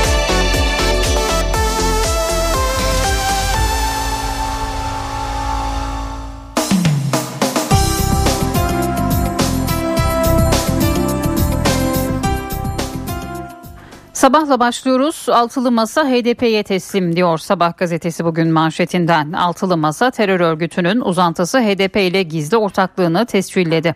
Masanın ayakları HDP ile görüşme sırasına girdi. HDP bakanlık hayali kurmaya başladı deniliyor Sabah gazetesinde. Devletin yanımızda olduğunu hissettik bir diğer haber. Cumhurbaşkanı Erdoğan ve eşi Emine Erdoğan depremzede aileyi ziyaret ederek sorunlarını dinledi. Kahramanmaraş Afşin'de yakınlarını kaybeden Çelebi ailesi ailesi sağ kurtulanlarla Ankara'ya yerleşti. Erdoğan çiftinin ziyaretiyle mutlu olan aile bize çok iyi geldi. Devletin tüm gücüyle yanımızda olduğunu hissettik. Kaderimize terk edilmiş olmadığımızı gördük dedi. Diğer haber önce gönüllü olular şimdi koruyucu olacaklar. İki çocuğun enkazdan çıkarılışına tanıklık eden Okçu çifti koruyucu aile olmak için başvuru yaptı. İş adamı Volkan Okçu ve eşi kurtarma çalışmaları için gönüllü olarak Kahramanmaraş'a gitti. 13 yaşındaki bir kızla 11 yaşındaki bir erkek çocuğun enkazdan çıkarılmasını görünce duygulandılar. Çocukları olmayan çift uygun görülürse ikisini de yanımıza alacağız diyorlar. Bugün bu haberde Sabah gazetesinin ilk sayfasında yer buluyor. Hürriyet'in manşeti konteynerde adalet. Depremde hasar gören Hatay Adliyesi bahçeye taşındı. Şüpheliler bahçede gözaltında tutuluyor. Sanıklar konteynerlerdeki mahkemelerde yargılanıyor. Hatay Adliyesi Defne'de 21 Şubat'ta meydana gelen depremde kullanılamaz hale geldi. Bu yüzden mahkemeler, savcılıklar adliye bahçesine taşındı. Nezarethane olmadığı için şüpheliler adliye bahçesinde gözaltında tutuluyor. Burada savcılara ifade veriliyor. Sanıklar konteynerlere kurulan mahkemede yargılanıyor. Savcılar depremlerde yıkılan binalardaki ihmallerle ilgili olarak şimdiye kadar 5000'in üzerinde soruşturma dosyası açtı. Aralarında müteahhit ve yapı denetim firmalarının sorumlularının sanıklarının da bulunduğu 37 kişi tutuklandı. 41 kişi hakkında adli kontrol kararı verildi. Yüzün üzerinde şüpheli hakkında yakalama kararı çıkarıldı diyor Hürriyet gazetesi. Seçim imzasını bugün atıyor. Cumhurbaşkanı Erdoğan Türkiye'yi 14 Mayıs'ta Cumhurbaşkanlığı ve meclis seçimi için sandığa götürecek imzayı bugün atıyor. Erdoğan'ın seçimlerin yenilenmesi kararını almasına yönelik iki ihtimal bulunuyor. İlk ihtimal cuma namazı çıkışında da açıklayacağı kararın resmi gazetede mükerrer olarak yayınlanması, diğeri ise bu gece 11 Mart tarihli resmi gazetede seçim kararının yer alması. Erdoğan daha önce seçimin yenilenmesi etkisini 10 Mart'ta kullanılacağını açıklamıştı diyor Hürriyet gazetesi. 1.5 milyar euro yatırım desteği yine Hürriyet'in ilk sayfasına taşıdığı bir diğer başlık. Avrupa İmar ve Kalkınma Bankası deprem bölgesine 1.5 milyar euro yatırım planlıyor. Şehirlerin yeniden inşasını ve entegrasyonunu desteklemeyi amaçlayan banka bu yatırımı 2 yıl içinde yapacak. Kaynak altyapı yatırımları için finansal sektör aracılığıyla aktarılacak deniliyor. Yine Hürriyet gazetesinde. Çadır kentin sabah neşesi bir diğer başlık. Kahramanmaraş'ta depremzede çocuklar çadır kentte kalanlar için günaydın marşı yazdı. Çadır kent sabahları bu marşla uyanıyor. Sabahları çadırların arasında gezen çocuklar öğretmenlerinin gitarı eşliğinde marşı söylüyor. Bir anda olsa depremzedelerin gülümsemesini sağlıyorlar.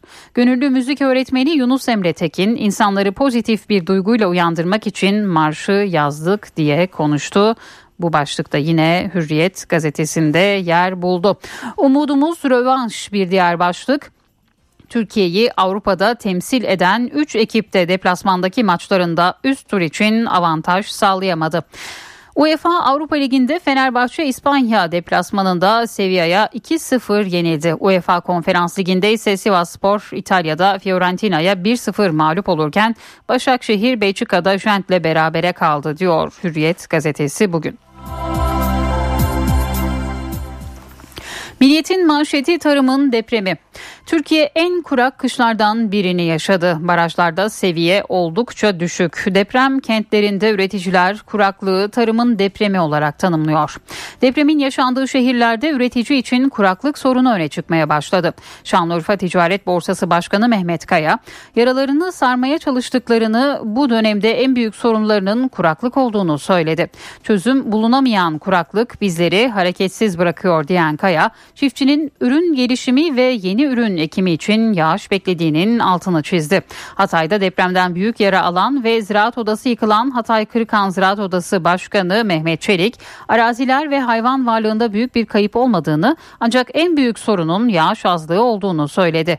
Çelik barajların boşaldığına, yeraltı sularının ise fay hattından zarar gördüğüne dikkat çekip kuraklığı tarımın depremi olarak tanımladı.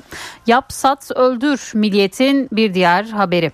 Depremlerde yıkılan binalarda ruhsatlandırma, yapı denetimi ve işçilikteki aksaklıkların fark edilmesinin ardından farklı illerde yaşayanlar da oturdukları binanın depreme dayanıklılığını sorgulamaya başladı.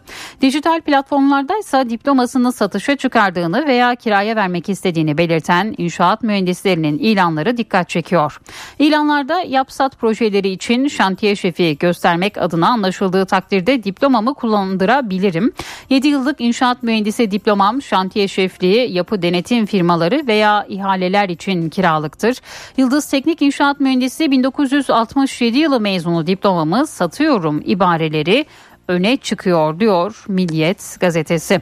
Her salı bir ilde toplantı yine Milliyet'in ilk sayfasına taşıdığı bir diğer başlık. Millet İttifakı'nın ortak Cumhurbaşkanı adayı Kılıçdaroğlu her hafta salı günü Anadolu'nun değişik illerinde konuşacak. İlk toplantı 14 Mart'ta Hatay'da bir çadırda gerçekleşecek. Bu toplantılarda çiftçi ve esnafla bir araya gelecek olan Kılıçdaroğlu'nun yurt dışında da büyük bir miting yapabileceği ifade ediliyor deniliyor Milliyet'in ilk sayfasında. Depremzedeye yaz okulu bir diğer başlık Milli Eğitim Bakan Yardımcısı Sadri Şensoy deprem bölgesinden 217 bin öğrencinin diğer illere naklinin yapıldığını kalan 3 milyon 400 bin öğrenci için de 1649 çadırda eğitim sürecinin başlatıldığını belirtti. Kırsal kesimin çadır eğitimine taşımalı sistemle getirileceğini belirten Şensoy oluşan boşluğun yaz okullarıyla telafi edileceğini açıkladı diyor Milliyet gazetesi. Yeni Şafak'ta devam ediyoruz. Hatay'ın 90 kardeşi var manşetini görüyoruz. AK Parti 235 belediyeyi depremin vurduğu 7 şehirle kardeş yaptı. Böylece ihtiyaçlar daha hızlı karşılanırken depremzedelerin normalleşmesi de çabuklaşacak. En fazla kardeş sahibi Hatay oldu. Hatay'a Konya, Bursa, Kocaeli, Denizli Büyükşehir Belediyeleri ile 7 şehir ve 79 ilçe yardım elini uzatacak diyor Yeni Şafak gazetesi bugün. Tel Aviv'e karadan gidemedi bir diğer başlık İsrail'deki sivil itaatsizlik eylemleri iç çatışmaya doğru evriliyor. Göstericiler İtalya'ya gidecek Başbakan Netanyahu'nun Ben Gurion havalimanına ulaşmasını engellemek için kara ve deniz yollarını kapattı. Netanyahu Batı Kudüs'ten Tel Aviv'deki havalimanına helikopterle taşındı. Yeni Şafak gazetesinde yer aldı bu başlıkta.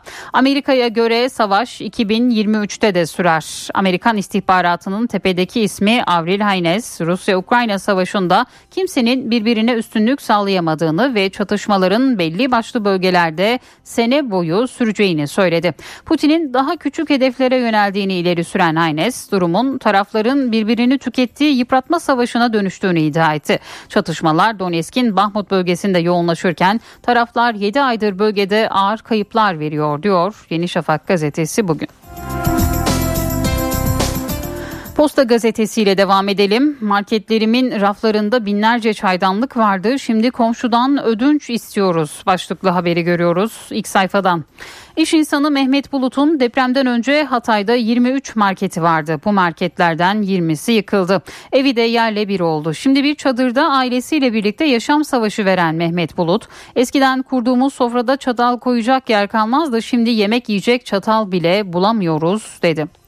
Soğuk bitti, sinek başladı. Bir diğer haber depremde en fazla zarar gören Hatay'da havaların ısınmasıyla birlikte sivrisinek ve kara sineklere karşı ilaçlama başlatıldı. Bir yanda enkaz kaldırma çalışmaları çadır ve konteyner kent kurulumları sürerken diğer yanda bulaşıcı hastalıklara karşı mücadele yürütülüyor.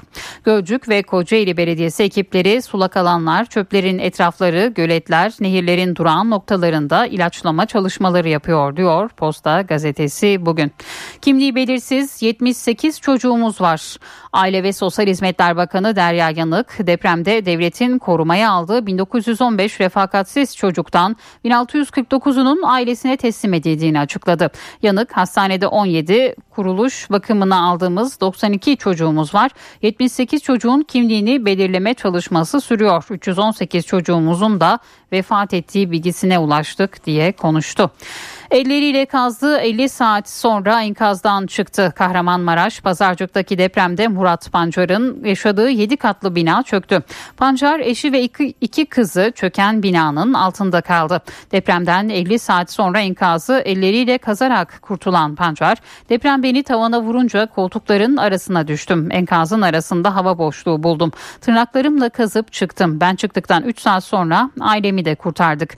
Binada 17 yakınım hayatını kaybetti diyor. Bugün yine bu başlıkta e, Posta gazetesinin ilk sayfasında yer buluyor. Cumhuriyet gazetesiyle devam edelim. Baba ben de öleceğim manşetini görüyoruz. Antakya'daki Elit Apartmanı'nda yaklaşık 150 kişi yaşamını yitirdi. Mümtaz Gövce o gece İstanbul'daydı. Enkaz altında kalan 10 yaşındaki kızı Elif baba bak ben de öleceğim diye ses kaydı ve fotoğraf yolladı. Mümtaz Gövce ailesini kurtarmak için her şeyi yaptı ama olmadı. Bugün bu haberde Cumhuriyet gazetesinin manşetinde yer aldı. İlk durak Hatay bir diğer haber CHP Genel Başkanı ve Millet İttifakı'nın Cumhurbaşkanı adayı Kılıçdaroğlu yol haritasını netleştirdi. Gittiği kentlerde grup toplantısı yapacak olan Kılıçdaroğlu'na Hatay ziyaretinde İstanbul Büyükşehir Belediye Başkanı İmamoğlu da eşlik edecek. İmamoğlu en çalışkan nefer olacağım diyor. İstanbul Büyükşehir Belediye Başkanı İmamoğlu Cumhurbaşkanı yardımcılığı ile ilgili ilk kez konuştu. İmamoğlu hep söyledim ben bu sürecin en çalışkan neferi olacağım dedi. HDP hazine yardım yardımı alacak bir diğer haber Anayasa Mahkemesi HDP'nin kapatılması istemli davada parti yetkililerinin sözlü savunmasını 11 Nisan'a erteledi. Ayrıca Anayasa Mahkemesi hazine yardımı hesaplarına bloke koyulması kararını da kaldırdı diyor Cumhuriyet gazetesi bugün. NTV Radyo Akustik taş yünü asma tavan sistemleri Tromer sunar. Profesör Murat Ferman'la evdeki hesap. Günaydın Sayın Ferman, mikrofon sizde. Zeynep Gül Hanım günaydın, iyi bir gün, iyi yayınlar diliyorum. Birleşmiş Milletler tarafından düzenlenen e, az gelişmiş ülkeler 5. konferansı geçtiğimiz günlerde Katar'ın başkenti Doha'da 5-9 Mart tarihleri arasında gerçekleştirildi. Evet bu söz konusu konferanslar dizisinin beşincisi.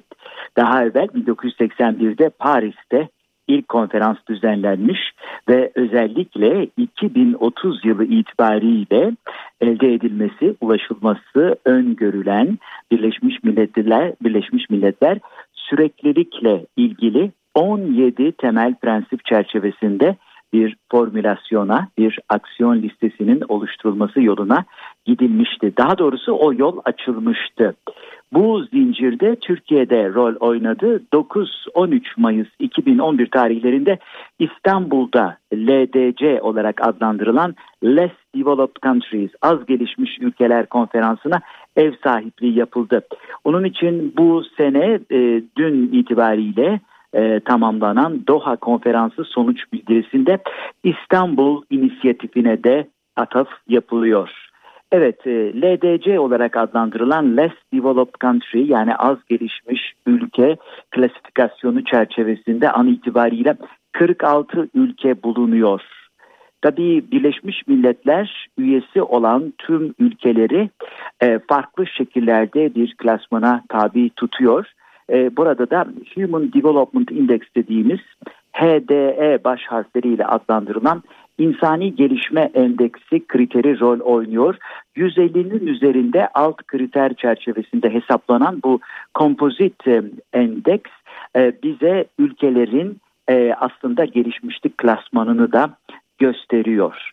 Bu açıdan baktığımızda 0 ila 0.55 arasında e, insani gelişme endeksi HD endeksine sahip ülkeler az gelişmiş ülkeler olarak adlandırılıyor ki e, sözünü ettiğimiz konferans an itibariyle bu 46 ülke e, kapsamında e, değerlendiriliyor. 0.55 ile 0.70 arasında orta gelişmişlik düzeyi, 0.70 ile 0.80 arasında yüksek gelişmişlik düzeyi, 0.80 ile 1 arasında da çok yüksek gelişmişlik düzeyi veya ileri ülke kavramı karşımıza çıkıyor. İsterseniz ilk önce klasmanın üst sırasına bir göz atarak başlayalım. İsviçre, Norveç ve İzlanda e, ilk 3 e, klasmanda ilk 3 sırayı alırken an itibariyle maalesef Nijer 0.354'lük bir HDE, HDE endeksiyle en 10 e, listenin en alt sırasında yer alıyor. Bu az gelişmiş ülkeler dünya nüfusunun %14'ünü teşkil ediyor ama küresel gelirden aldıkları pay sadece %1.3. Gene bütün dünyada bu ülkelere e, yönelen e, veya giden doğrudan yabancı yatırım oranı da sadece yüzde 1.4.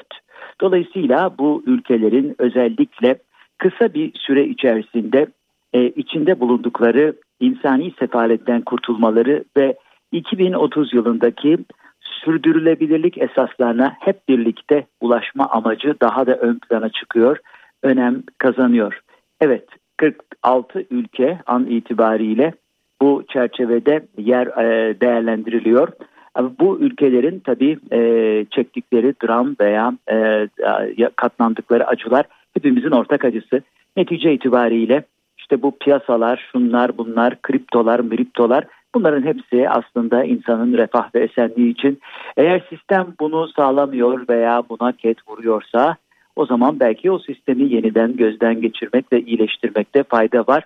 İşte Birleşmiş Milletler'de bir parça bunu gerçekleştirmeye çalışıyor. Son bir not Birleşmiş Milletler'e biliyorsunuz dünyada mukim ülkelerden sadece 3 tanesi katılamıyor. Onların haricinde Birleşmiş Milletler herkesi kapsıyor. Bunlar Tayvan, Kosova ve Vatikan. Bunlar dışında tüm ülkeler e, Birleşmiş Milletler'in biliyorsunuz üyesi olarak hayatlarına devam ediyorlar.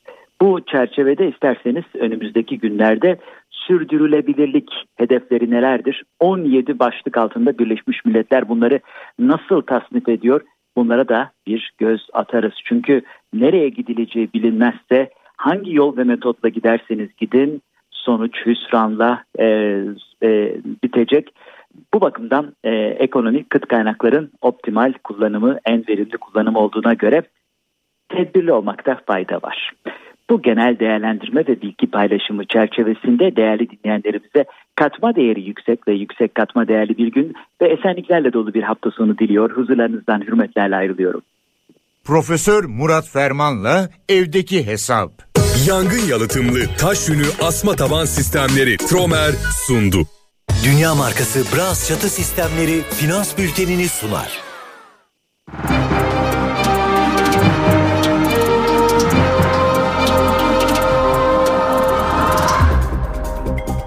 Borsa İstanbul Yüz Endeksi 5446 seviyelerinde dolar 18.88 euro 20.03'ten işlem görüyor. Euro dolar paritesi 1.05 altının onzu 1829 dolar. Kapalı çarşıda gram altın 1113 çeyrek altın 1839 liradan satılıyor. Brent petrolün varil fiyatı ise 81 dolar. Dünya markası Bras çatı sistemleri finans bültenini sundu. NTV Radyo Benzersiz duvarlar artık hayal değil. Sandeko Boya hava durumunu sunar. Eşsiz boya, eşsiz mekanlar. Sandeko. Ülkede bugün yağış lodos kuvvetleniyor. Hafta sonu batıda kuvvetli sağanaklar görülecek. Beş büyük kentte parçalı bulutlu olacak bugün. Lodos çok sert esiyor. İstanbul ve Ankara 16, İzmir 20, Bursa 22, Antalya 18 derece. Yarın tüm bu kentlerde sağanak yağmur ve şiddetli lodos bekleniyor. Deprem bölgesindeki yağışlar yarın ara verecek ama pazar tekrar gelecek. Lodos da sert esiyor. Hatay ve Kahramanmaraş yağmurlu. Hatay 19, Kahramanmaraş 21 21, Adıyaman bulutlu 16 derece. Gaziantep 17, Diyarbakır 19 derece. Gece Diyarbakır 1 dereceye iniyor. Malatya bulutlu 15 derece. Adana ve Osmaniye yağmurlu. Adana 24, Osmaniye 20 derece. Yaratıcılığınızla duvarlarınızı sanat eserine dönüştüren Sandeko Boya hava durumunu sundu. Eşsiz boya, eşsiz mekanlar. Sandeko.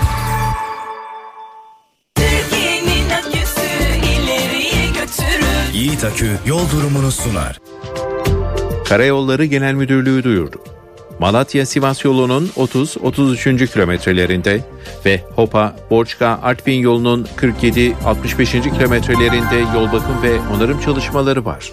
Çalışmalar sebebiyle ulaşım kontrollü olarak sağlanıyor. Bu nedenle sürücüler dikkatli seyretmeli. Yiğit Akü yol durumunu sundu. NTV Radyo'da haber ve hayat var. Zeynep Gül Alp'le işe giderken haberler. Zeynep Gülay 2 saat boyunca Ege Berk Kiraz'la eve dönerken haberler. Ben Ege Berk Kiraz. Mete Çubukçu'yla kayıttayız. Mete Çubukçu editörüm. Deniz Kilislioğlu'yla 5'te 5. Merhaba ben Deniz Kilislioğlu. NTV Spor Servisiyle Spor Merkezi. bir derbi oldu. Hepsi NTV Radyo'da. NTV Radyo her an her yerde. Araç takipte liderlerin tercihi Mobiliz risk haritasını sunar. Ülkenin büyük bölümünde lodos sert esecek. Özellikle Marmara, Ege, İç Anadolu ve Karadeniz genelinde bugün ve yarın çatı uçması ve ağaç devrilmesi gibi olumsuzluklara neden olabilir. Cumartesi yağmurun etkisini arttırmasıyla su baskınları da yaşanabilir. Dikkatli ve tedbirli olunmalı. Araç takipte liderlerin tercihi Mobiliz risk haritasını sundu.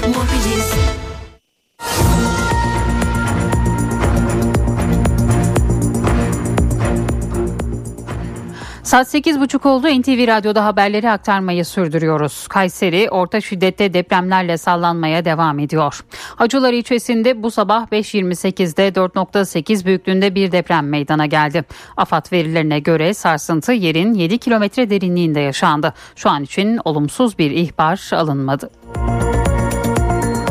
Almanya silahlı saldırıyla sarsıldı. Hamburg kentinde bir kilisede düzenlenen saldırıda 7 kişi hayatını kaybetti, 8 kişi ağır yaralandı. Saldırı ihbarı sonrası güvenlik ekipleri alarm durumuna geçti.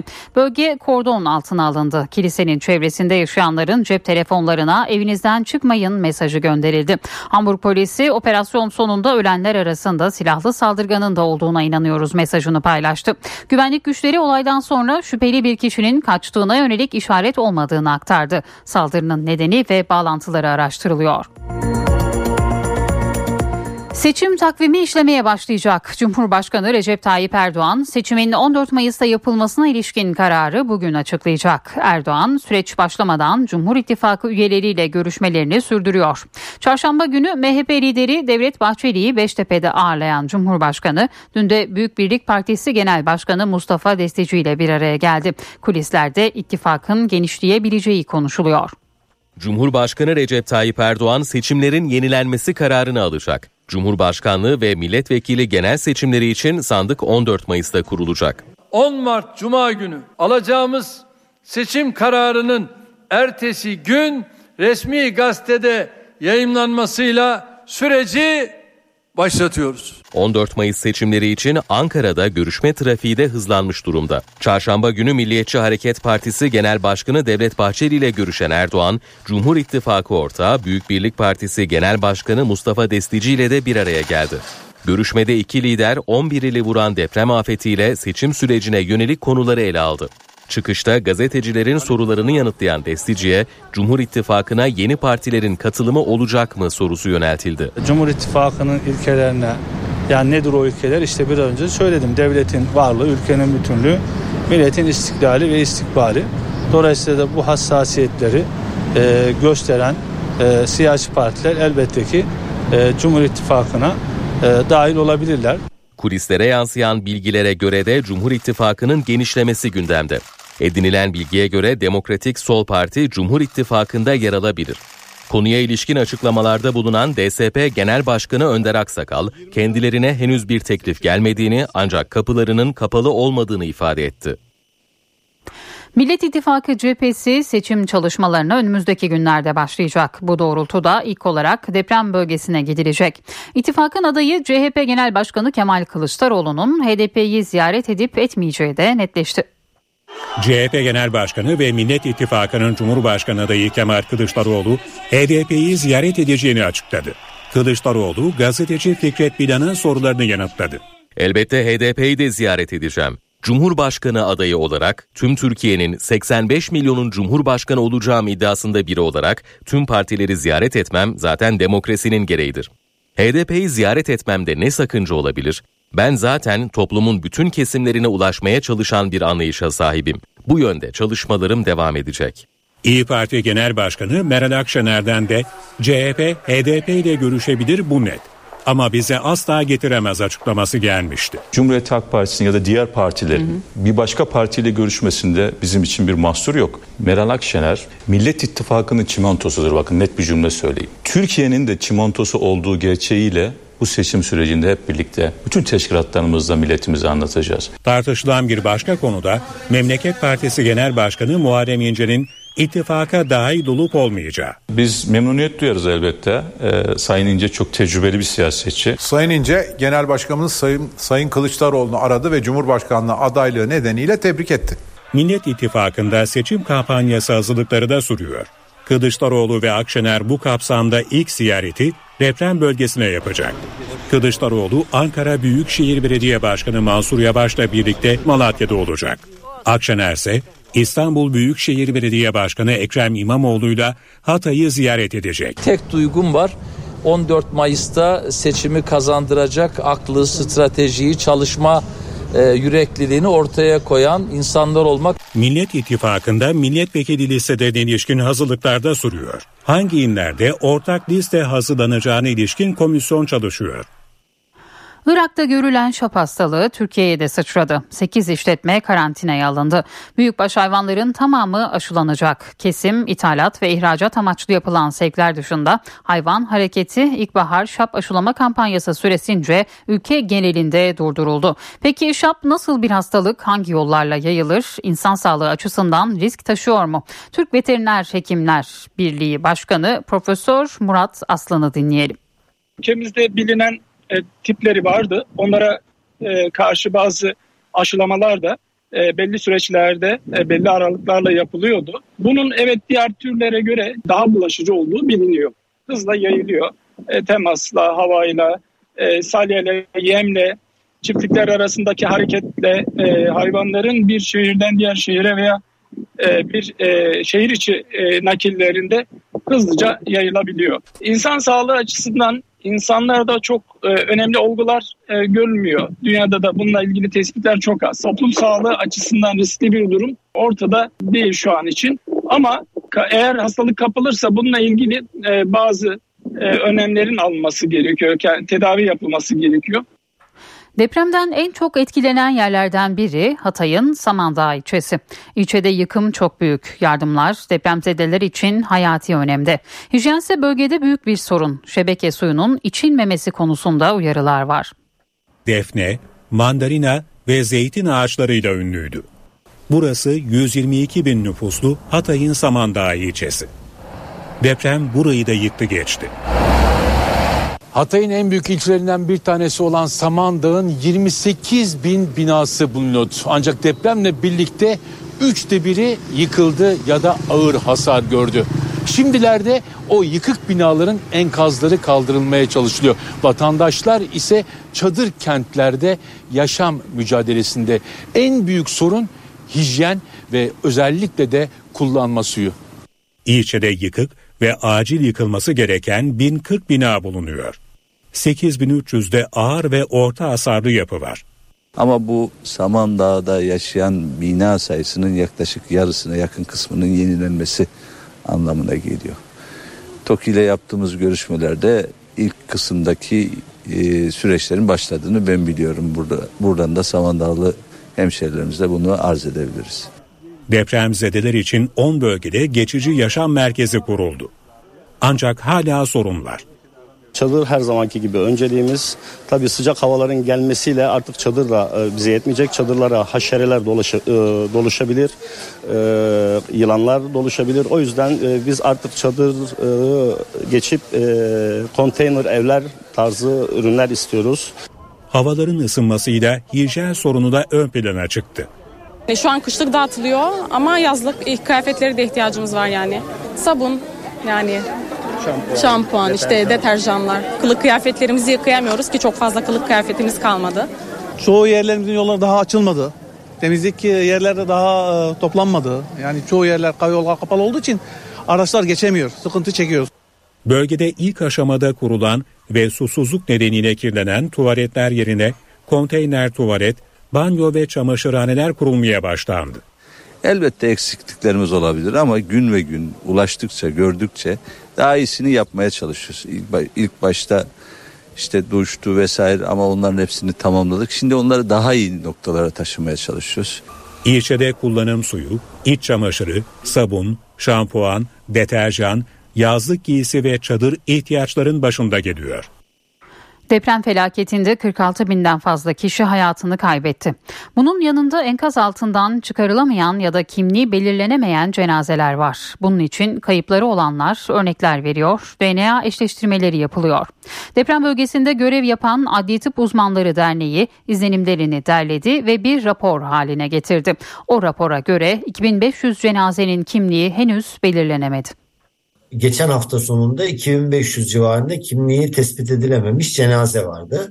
Ama her gün bu oran azalıyor. Çünkü DNA testleriyle kişiler yakınlarına kanlarını verdikleri zaman özellikle baba, anne ve çocuklardan varsa onlardan kan alınınca kimlik tespiti yapılıyor.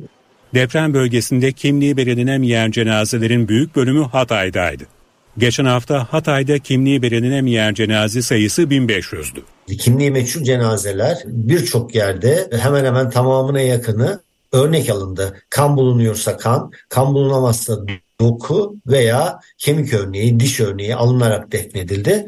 Ee, Daha sonra bunlardan DNA çalışmak için şimdi yakınlarını kaybettiğini belirten insanlar, bulamadığını belirten insanlar e, Adli Tıp Kurumu'nun e, deprem merkezlerinde kan alma e, yerlerine başvuruyorlar. Eğer hiç cenazeden örnek alınmadan defnedildiyse ki bu çok az sayıdadır o zaman mezar açmak gerekiyor. Aynı anda binlerce kişinin hayatını kaybettiği felakette bazı cenazelerin karıştığı da ortaya çıktı. Şöyle örnekler var. Cenazenin yakını e, cenazenin kendilerine ait olduğunu iddia ediyor. Bu diyor benim annemin cenazesidir. Cenazeyi alıp savcılık tarafından veriliyor. Cenaze alınıp götürülüp gömülüyor. Ama daha sonra annesinin cenazesini göçük altından bulabiliyor. O göçükten e, annesi çıkınca o zaman diyor ki ben yanlış gömmüşüm. Onu işte mezardan çıkartılıp bu sefer kimsesizler mezarlığına gömülüyor. Böyle bir örnek var. Sadece Kahramanmaraş'ta kimliklendirme için 425'ten fazla mezar açıldı. 11 ili vuran felaket sonrası olası İstanbul depremi daha çok konuşuluyor, tartışılıyor. Çevre, Şehircilik ve İklim Değişikliği Bakanı Murat Kurum, kentsel dönüşüm kapsamında İstanbul'da 1,5 milyon konutun rezerv alanlara taşınacağını söyledi. NTV muhabiri Osman Terkan, yeni konutların yükseleceği o alanlardan biri olan Esenler'e gitti, belediye başkanı ile konuştu. 1,5 milyon konutu 500 binini Anadolu yakasındaki rezerv alanda. 500 binini Avrupa yakasındaki rezerv alanda. 500 binin de olduğu yere. Çevre Şehircilik ve İklim Değişikliği Bakanı Murat Kurum, kentsel dönüşüm çalışmaları kapsamında İstanbul'da 1,5 milyon konutun belirlenen rezerv alanlara taşınacağını duyurdu. Rezerv alanlarının yeri de belli oldu. Anadolu yakasında Tuzla'ya, Avrupa yakasındaysa Esenler'in kuzeyine 500'er bin yeni konut yapılacak. Avrupa yakasına yapılacak rezerv konutlar için belirlenen adres Esenler'in kuzeyinde yer alan aynı zamanda Esenler, Başakşehir, Bağcılar ve Sultan Gazi ilçelerinin kesişim noktasındaki askeri arazi. Yakın bir zaman içinde bu proje kapsamında 70 ya da 80 bin rezerv konut işte bu alana yapılacak ki hali hazırda Esenler ilçesinde devam eden kentsel dönüşüm çalışmaları kapsamında zaten bir proje devam ediyordu. Yakın bir tarihte sahiplerine teslim edilecek. Esenler Belediyesi mülkiyetinde olan bir alan var. Kuzey ve güney rezerv alanları. Burada bakanlıkla bizim protokolümüz var. Burada üretilen konutların %55'i diğer ilçelerin dönüşümde kullanmak, %45'i de Esenler'in dönüşümde kullanmak üzere yapılmış rezerv alan. Şu gördüğünüz. Ee, Sayın Bakanımızın ifade ettiği alan buranın üst tarafındaki diğer bir alan. Yeni konutların zemin artı 4 ya da 5 kat olacağı belirtiliyor. Tıpkı Esenler'deki dönüşüm kapsamında yapılan konutlar gibi. Şu konutları görecekler. Bu birebir e, kentsel tasarımı onaylanmış ve onaydan çıkmış kentsel rezerv alan hem planı hem projesi hem de tasarım bitmiş şekliyle bu konutları görecekler. Anadolu yakasında belirlenen rezerv alanı ise Tuzla. Tuzla'ya da 500 bin konut yapılacak.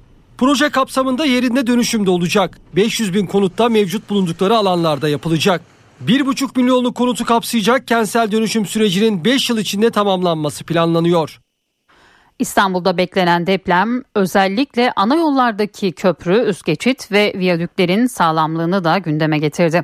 E5 karayolunda bulunan Maltepe Kavşak Köprüsü'nün betonunda ortaya çıkan midye kabukları ve paslanmış demirler görenleri tedirgin ediyor. Burada zaten gördüğünüz gibi demirler artık paslanmış, yaprak yaprak dökülmeye başlamış. Bu demirlerin artık dayanımından söz edilemez. Hiç iç açıcı değil yani. İstanbul'un genelinde bütün evlerde bu manzara olduğu için burası çok şaşırtmıyor beni. Betonu dökülmüş, midye kabukları, paslı demirleri ortaya çıkmış. Burası her gün binlerce aracın, vatandaşın geçtiği bir köprü. Deprem olduğunda bu kirişlerin aşağıya düşmesi problem olur. İstanbullular deprem felaketinin ardından evini kontrol ettirirken yollar, köprüler, viyadüklerde dikkat çekmeye başladı. İşte onlardan biri de Maltepe'de D100 karayolu üzerinde bulunan Kavşak Köprüsü. Maalesef dış etkenlere çok e, açık kalmış ve e, bunlardan dolayı içerisinde paslanmalar olmuş demirinde. Beton kalitesi düşmüş, sıkıntılı bir yapı var bu. Bu e, Anadolu yakasında birçok köprüde bu vakalarla karşılaşıyoruz. Kartal Köprüsü, ondan sonra Cerisi Köprüsü. Onlarda da aynısını görebilirsiniz. Köprünün ayaklarında betonun dökülmesiyle ortaya deniz kabukları ve paslanmış demirler çıktı. Paslı demirler gözüküyor. Bu kadar deprem muhabbeti varken bunlara bir çözüm yapılması gerekiyor bence. Buralardan karotlar alınabilir, demirleri incelenebilir. Çap eksikliği varsa, çap eksilmesi varsa, çapın kalınlığından eksilmeler varsa iyileştirme haricinde bazı yerlere güçlendirme gibi ilave onarımlar da yapılabilir. Bunlar elden geçirilirse ömrü uzun köprüler haline getirebilirsiniz. Uzmanlar köprülerin gözden geçirilip iyileştirilmesi gerektiğini vurguluyor. Bu yapı açıkçası artık çok sağlıksız durumda. Mutlaka buranın e, incelenmesi, e, güçlendirilmesi veya yeniden yapılması gerekir. Zam tartışması sık sık kiracılarla ev sahiplerini karşı karşıya getiriyor. Son örnek İstanbul'da. Taraflar arasındaki gerginlik mobbinge vardı. İddiaya göre ev sahibi sürekli olarak kiracısının ziline bastı.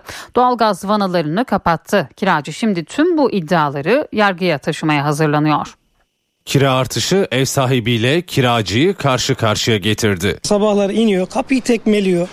Pencereye elma atıyor. Yani inanılmaz bir insan. Ev sahibiyle kiracı tartışmasının adresi İstanbul Sancaktepe. Yılmaz ailesi 2018 yılından beridir kiraladıkları Sancaktepe'deki işte bu evde oturuyorlardı. Her ay kiralarını düzenli şekilde ödüyorlardı. Ancak son dönemde yaşanan fahiş kira zamları onları da ev sahibiyle karşı karşıya getirdi. Benim oturduğum kiranın bedelini birden artırmak istiyor. İnanılmaz bir fahiş fiyata. %25 yasal kira artışı neyse o şekilde yaptık. Kirayı gönderdikten sonrasında evimizin huzurunu, düzeni tamamen bozdu. Nefret ediyoruz senden. Biz senden nefret ediyoruz kapıya vurmaya başladı. İşte doğalgazın vanasını daha bu sabah indirdi. Bu taciz ya. Bunun adı başka bir şey değil. İddiaya göre ev sahibi kiracılarını bezdirip evden göndermek için yeni yeni yöntemlere başvuruyordu. Bunlardan birisi de sürekli zile basmaktı. Öyle ki aile artık zil sesini duymamak için zillerinin bağlantısını kestiler. Artık yıldırma politikasına girildi. Gece tepine tepine evimizin üstünde merdivenlerden iniyorlar.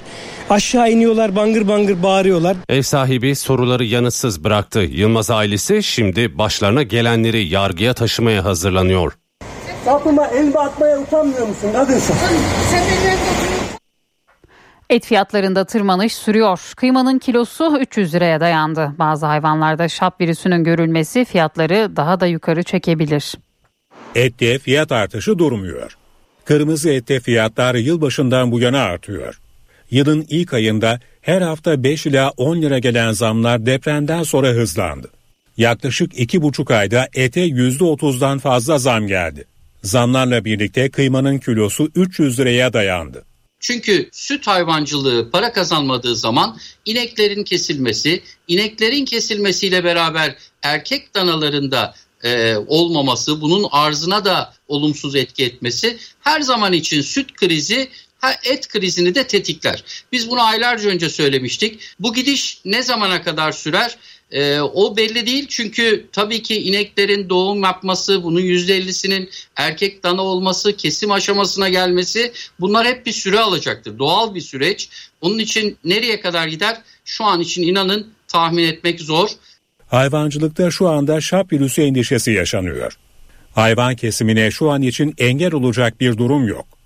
Ancak üreticiler yine de bu durumun fiyatları daha da artıracağını düşünüyor. Özellikle besi hayvanlarındaki hareket kısıtlaması et fiyatlarına da bir miktar bir miktar da aslında spekülatif de olsa etki edecektir. Bir miktar daha artmasına neden olacaktır. Bu panik bile yetecektir oraya. E, et fiyatlarını bir miktar daha yukarı çekecektir. Öte yandan fiyatlardaki artış ithalatı gündeme getirdi. Tarım ve Orman Bakanlığı'nın Güney Amerika'dan kasaplık hayvan, Avrupa'dansa karkas et ithal edeceği iddia ediliyor. Enkazdan yaralı olarak kurtarılan depremzedelerin bir bölümü hayatına ampute olarak devam edecek. Onlar için çok sayıda proteze ve 3 boyutlu aparata ihtiyaç var. Robotel Derneği bu konuda örnek bir çalışma başlattı. Projeyi derneğin kurucularından Serdar Okumuş'la konuştuk. Biz daha çok çocukları hedefleyen ama hiç kimseyi reddetmeyen bir zaten çocukları yani eli parmağı olmayan çocukları el yapan bir derneğiz. Ücretsiz olarak bunu yapan bir derneğiz. Bu depremzedelere de şu anda amputasyon yaşamış ve ileride farklı sebeplerle de elini kaybetmiş olan e, kardeşlerimize el yapma misyonuyla hareket ediyoruz. Bölge içerisindeki tespitlerimizi yapma aşamasındayız. Amputasyon yapıldıktan sonra e, bir süre yaraların iyileşmesi gerektiği için o süreyi biz de hazırlıklı geçiriyoruz şu anda. O yaraların iyileşmesini beklerken bir yandan biz de hazırlıklarımızı tamamlayıp işte yaklaşık iki ay içerisinde yani üç ay toplam süre verilmişti doktorlar tarafından söylenen. iki aylık bir süre içerisinde biz de bölgede ölçüler almaya, elleri tasarlamaya ve yapmaya başlayabileceğiz. 5-18 yaşlarındaki çocuklara el takıyoruz ve bunu her sene yenilemek üzerine bir hareket planı yapıyoruz. Yani bir çocuğa bir el takılmıyor. Çocuk büyüdüğü için e, büyüdükçe o elinin yenilenmesi, eski küçük olan elini atıp yeni elini alması gerekiyor. Bu ellerin ölçülerini almak birinci aşama. İkinci aşamada o ellerle o çocuğun dünyasını buluşturmak. Yani o çocuk eğer Fenerbahçeliyse Fenerbahçe'yi öne çıkarıp işte eğer Iron Man seviyorsa Iron Man eli yapmaya çalışıp ya da işte örümcek adam istiyorsa örümcek adam olmak gibi böyle bir çocuğun dünyasında dinleyerek ona özel bir el yapma niyetimiz var. NTV Radyo İstanbul Yol Durumu İstanbul'da bu saat itibariyle trafikte yoğunluk %54 seviyelerinde. 15 Temmuz Şehitler Köprüsü'nde trafik yoğunluğu var. Yoğunluğun etkisi Çamlıca Beylerbeyi arasında hissediliyor. Fatih Sultan Mehmet Köprüsü'nde yoğunluk var. Köprüye giderken Ümraniye Kavacık arasında trafik var. D100'de Soğanlık Göztepe arasında da sabah trafiği var. Avrasya Tüneli çift taraflı açık. Avrupa yakasında yoğunluk E5'te Beylikdüzü'nden Tem'de ise Esenyurt'tan şehre doğru ilerliyor. İstanbul Yol Durumu